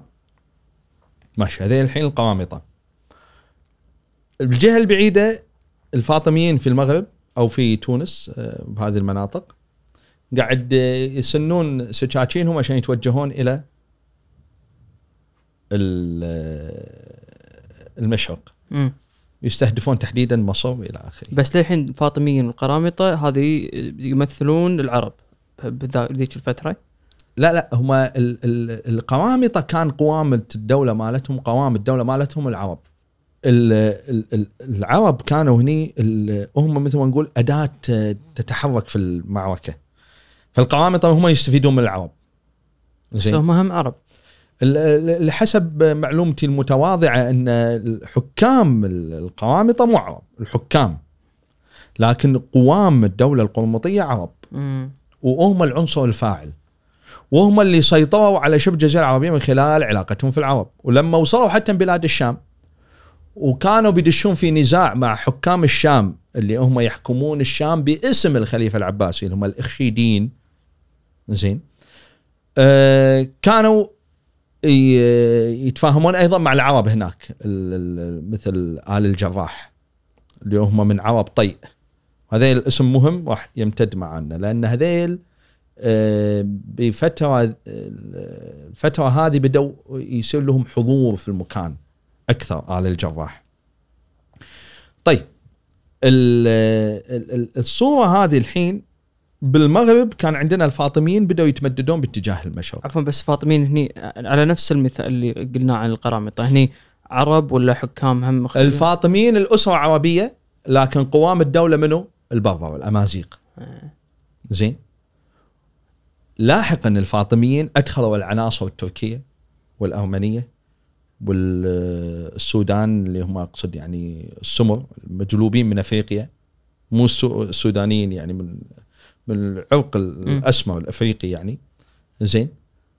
وأيضا يعني كان لهم يعني اشتغال في هذه المسألة. يعني في سمة بارزة بذاك الوقت إن العرب كانوا يمارسون عملية إقصاء للعرب. العباسيين يقصون العرب الفاطميين يقصون العرب الأمويين في الأندلس يقصون العرب. واضح؟ ال- الأخيضريين في وسط نجد يقصون العرب. يعني هذه هذه هذه كانت ملاحظة يعني موصوده تتكرر إيه. في ذيك الفترة. طيب بلاد الشام هني في هذا الوقت شنو كان؟ قلنا ان بدأت تظهر في مشاريع إحيائية يعني وأيضا في في العراق يعني بدأ يتكون قوة حق آل مزيد اللي هم آل مزيد أسرة عربية من بني أسد. زين وبني أسد من قبائل القيسيه يعني وموجودة من أيام الفتح ها؟ مم.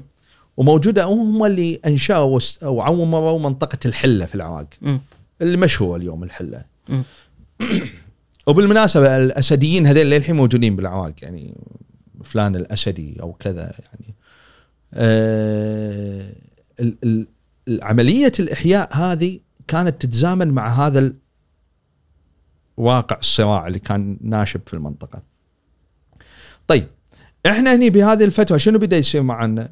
هني بهذه الفترة يا طويل العمر بدينا آم، ننتقل من آه، مرحله آه،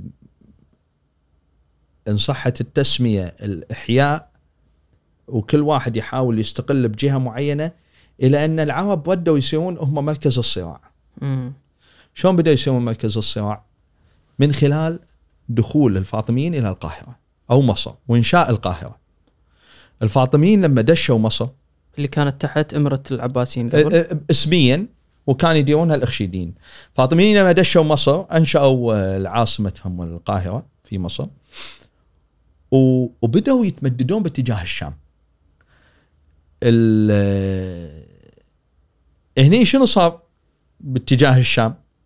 بدأت القبائل العربية هي تصير مستقبل للصدمة تلاحظ إحنا طول الفترة الماضية نتكلم القبائل العربية. كان وين مشاكل مثلا في جنوب بلاد الشام لما القرامطة بدأوا يدشون بلاد الشام هم مع العرب تفاهموا مع الخشيدين إن الخشيدين مثلا يدفعون نفس ضريبة سنوية مقابل انه والله ال- القرامطة يحمون طرق التجارة في. شبه الجزيرة العربية وهالمناطق هذه. اللي جاية من جهة الشام. هذا عامل مهم صح اللي خطوط التجارة في بالشام هو على قولتهم هو عصب الحياة في المنطقة كلها يعني. وهذا كان ال- ال- القوة اللي تتمسك فيها العرب اللي هم عرب البادية تحديدا. عرب البادية بحكم انتشارهم زين على ال- ال- المناطق المختلفة في شبه الجزيرة العربية وفي الشام والعراق وكذا فكانت القوافل التجارية البرية اللي تمر تمر في مناطق هذيل ف هم مسؤولين عن حمايتها أي هو ما أنت ما تقدر تمر لين تأدي رسوم ال- ال- العبور. رسوم العبور يعني ها؟ كأنك تدفع جمارك يعني. طيب على أساس أنت ما تدفع هذه الجمارك فيصير اتفاقك مع مع الدولة. أنت يبقى إحنا نتبعك يا خليفة أو نتبعك يا أمير أو سلطان هذا المكان. أنت قاعد تعطينا مثل ما يقولون آه، عطاء سنوي ثبته لنا مقابل إحنا نحمي لك هذا المكان.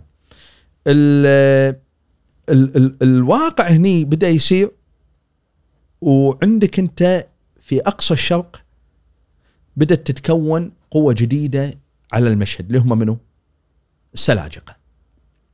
سلاجقة أسرة آه، تركية آه، من قبائل القز هذه قبائل تركية ضخمة وهذه من من أسرهم يعني السلاجقه السلاجقه وهم اليوم كلهم مسلمين فبدأوا السلاجقة يزحفون باتجاه الغرب من جهة الشرق يعني من ينزلون موطنهم إي و- ويدشوا آه، إيران و... لا يعني لهم قصة طويلة. طبعا الموضوع التركي بالمناسبة في التاريخ الاسلامي مواضيع يستحق يعني عناية. يعني دائرة المعارف الإسلامية اللي هي في نسخة مترجمة اللي هي ال- الإصدار الأول مالها آه، من قبل آه، مجموعة ما يحضرني أظن خورشد آه، مجموعة من ال- المترجمين المصريين وهذا قد إصدار قديم يعني بالثلاثينات يعني م. ترجموها آه، ملف الأتراك ضخم.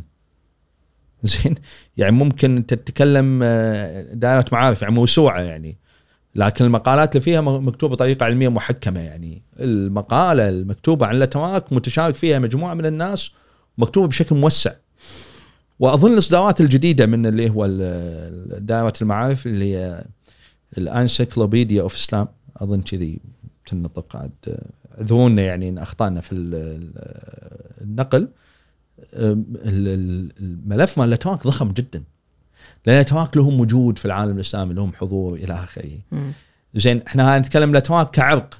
بدون لا نتكلم عن السلاجقه بروح والعثمانيين بروح هذا موضوع ثاني يعني. آه ولعل- العثماني موضوع منفصل عن طبعا طبعا طبعا. زين. آه على الأقل منفصل عن هذا الوقت يعني. هم يعتبرون بس مو أنا أقصد مو امتداد للسلاجقه هم العثمانيين. يعني امتداد لنوع من السلاجقه اللي هم بعدين تمركزوا في منطقة الأناضول اللي يسمونهم سلاجقه الروم. طيب فالحين الصورة كالتالي ها؟ فاطميين بدأوا يجتاحون من جهة المغرب آه، بالتجهين إلى المشرق وصولا وصلوا إلى مصر بدأوا يدشون بلاد الشام والسلاجقه قاعد يزحفون تدريجيا من أقصى المغرب المشرق إلى المغرب. كقوة معارضة جايين ولا شو؟ كقوة قوة إسلامية سنية جديدة. إحنا ركز إحنا البويهيين شيعة قرامطة شيعة فاطميين شيعة. طبعا الملفت إن القرامطة والفاطميين ما توالموا. قرامطة والفهم okay. زين. ويقال إن الفاطميين لما يو يجتاحون الشام قرروا ان ال- ال- ال- ال- ال- ال- القرامطه معذره لما يو الفاطميين يجتاحون الشام قرروا القرامطه إنهم يتواجهون يتصادمون مع الفاطميين على الرغم انهم بينهم علاقة مذهبية صح ولا لا؟ مم. واثنينهم شيعة واثنينهم إسماعيلية زين ف حصل في هذا الوقت إن ال...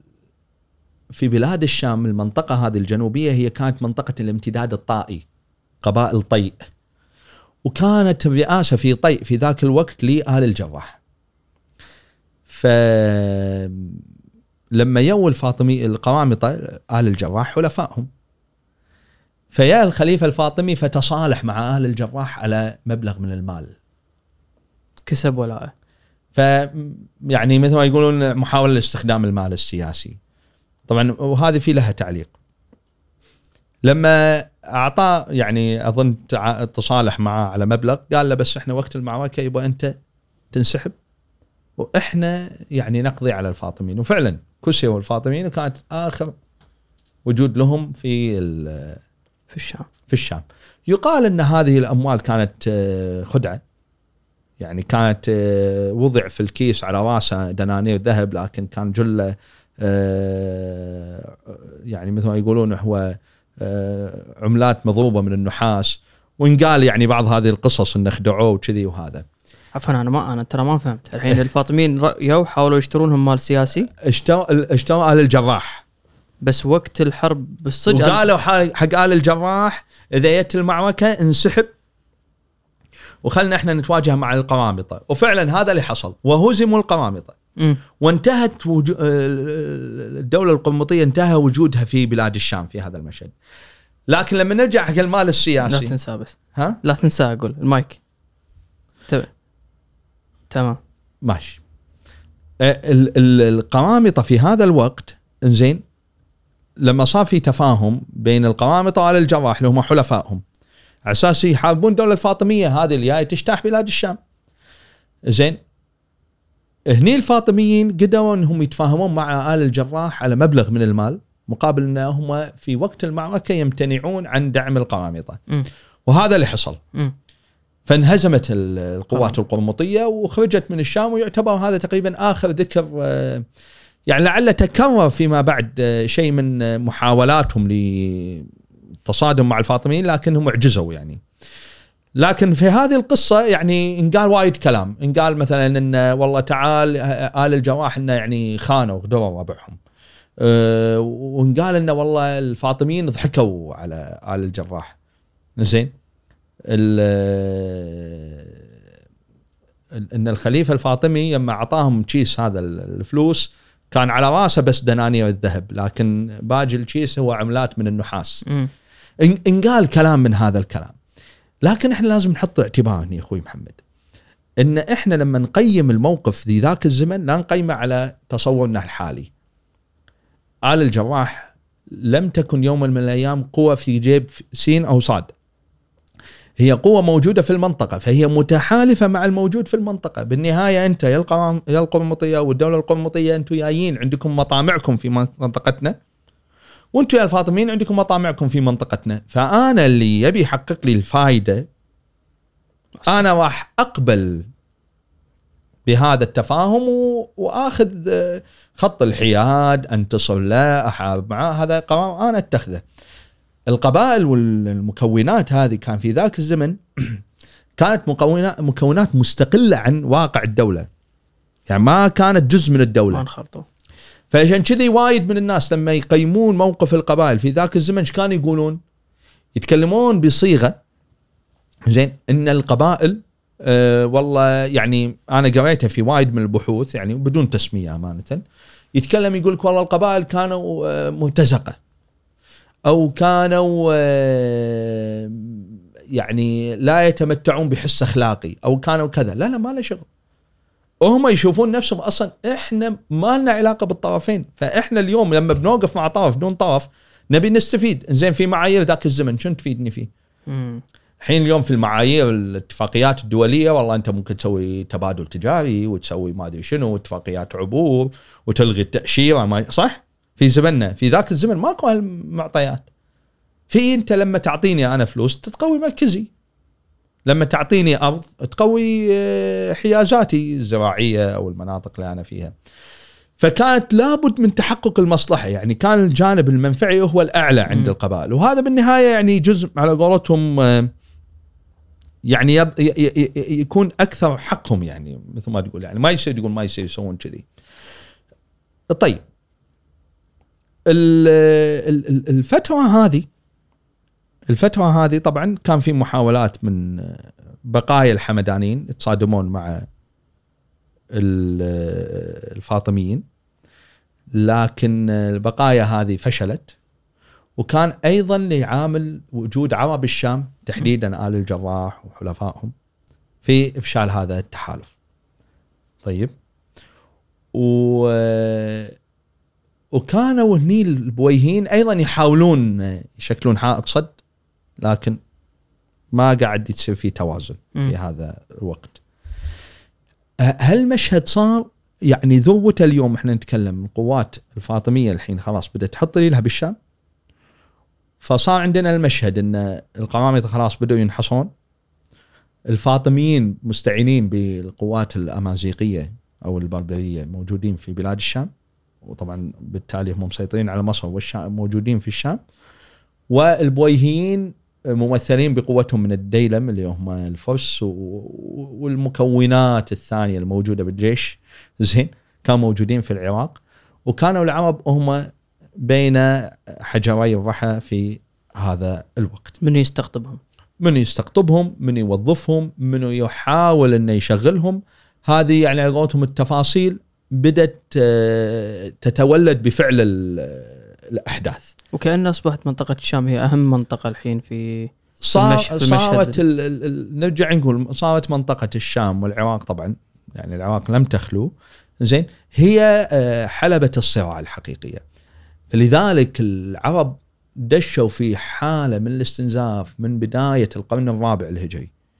زين يعني نتكلم من 300 إلى فترة الحروب الصليبية اللي هي آه، لو خذيناها في السياق يعني راح نوصل إلى نهاية ال- ال- القرن ال- الخامس اللي هو لما دشوا الصليبيين منطقتنا. هني العرب ما طلعوا من المشهد لكن خف الضغط عليهم من قبل محيطهم الإسلامي. لأن طول هذه الفترة كان المحيط الإسلامي مستنزف ومضغوط عليه وبشدة من قبل من من يضغط بشدة على العرب.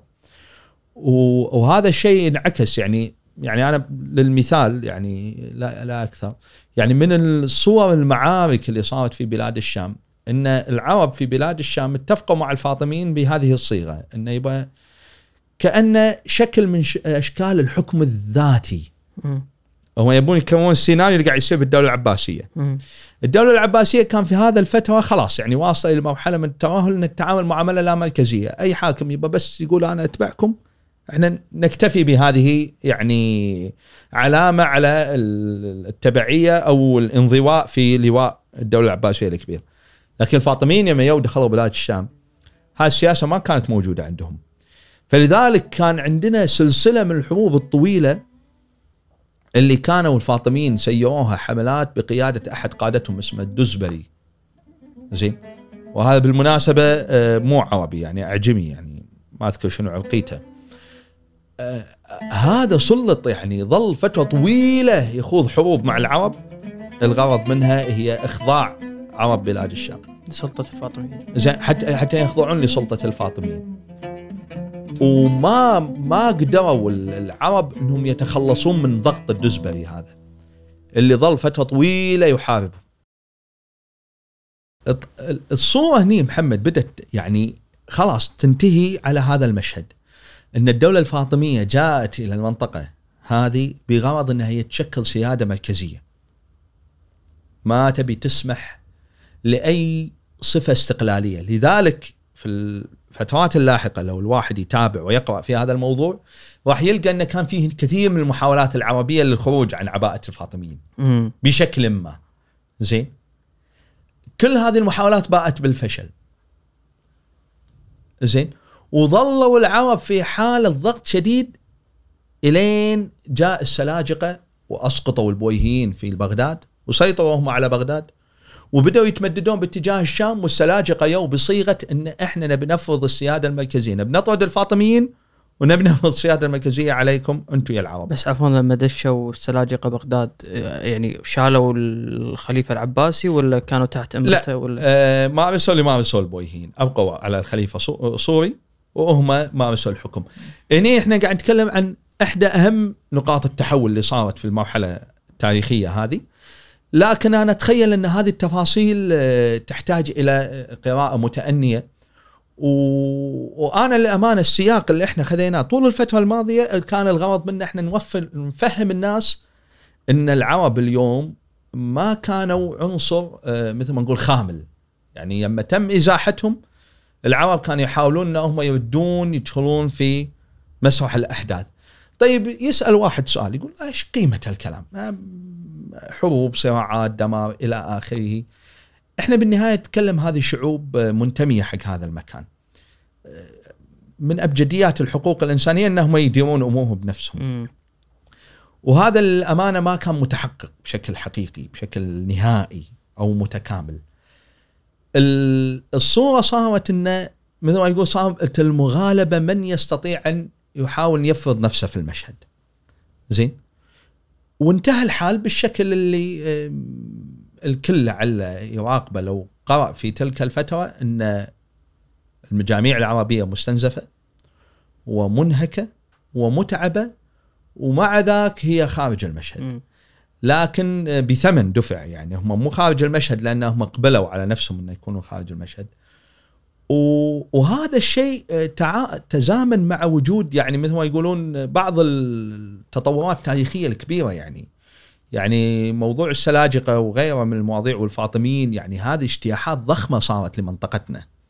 فأنت تتكلم بالنهاية تبقى القوى المحلية لا تعادل شيء أمام القوى ال- ال- المنظمة والعسكرية واللي هي جاية تملك مشروع وأجندة في المنطقة.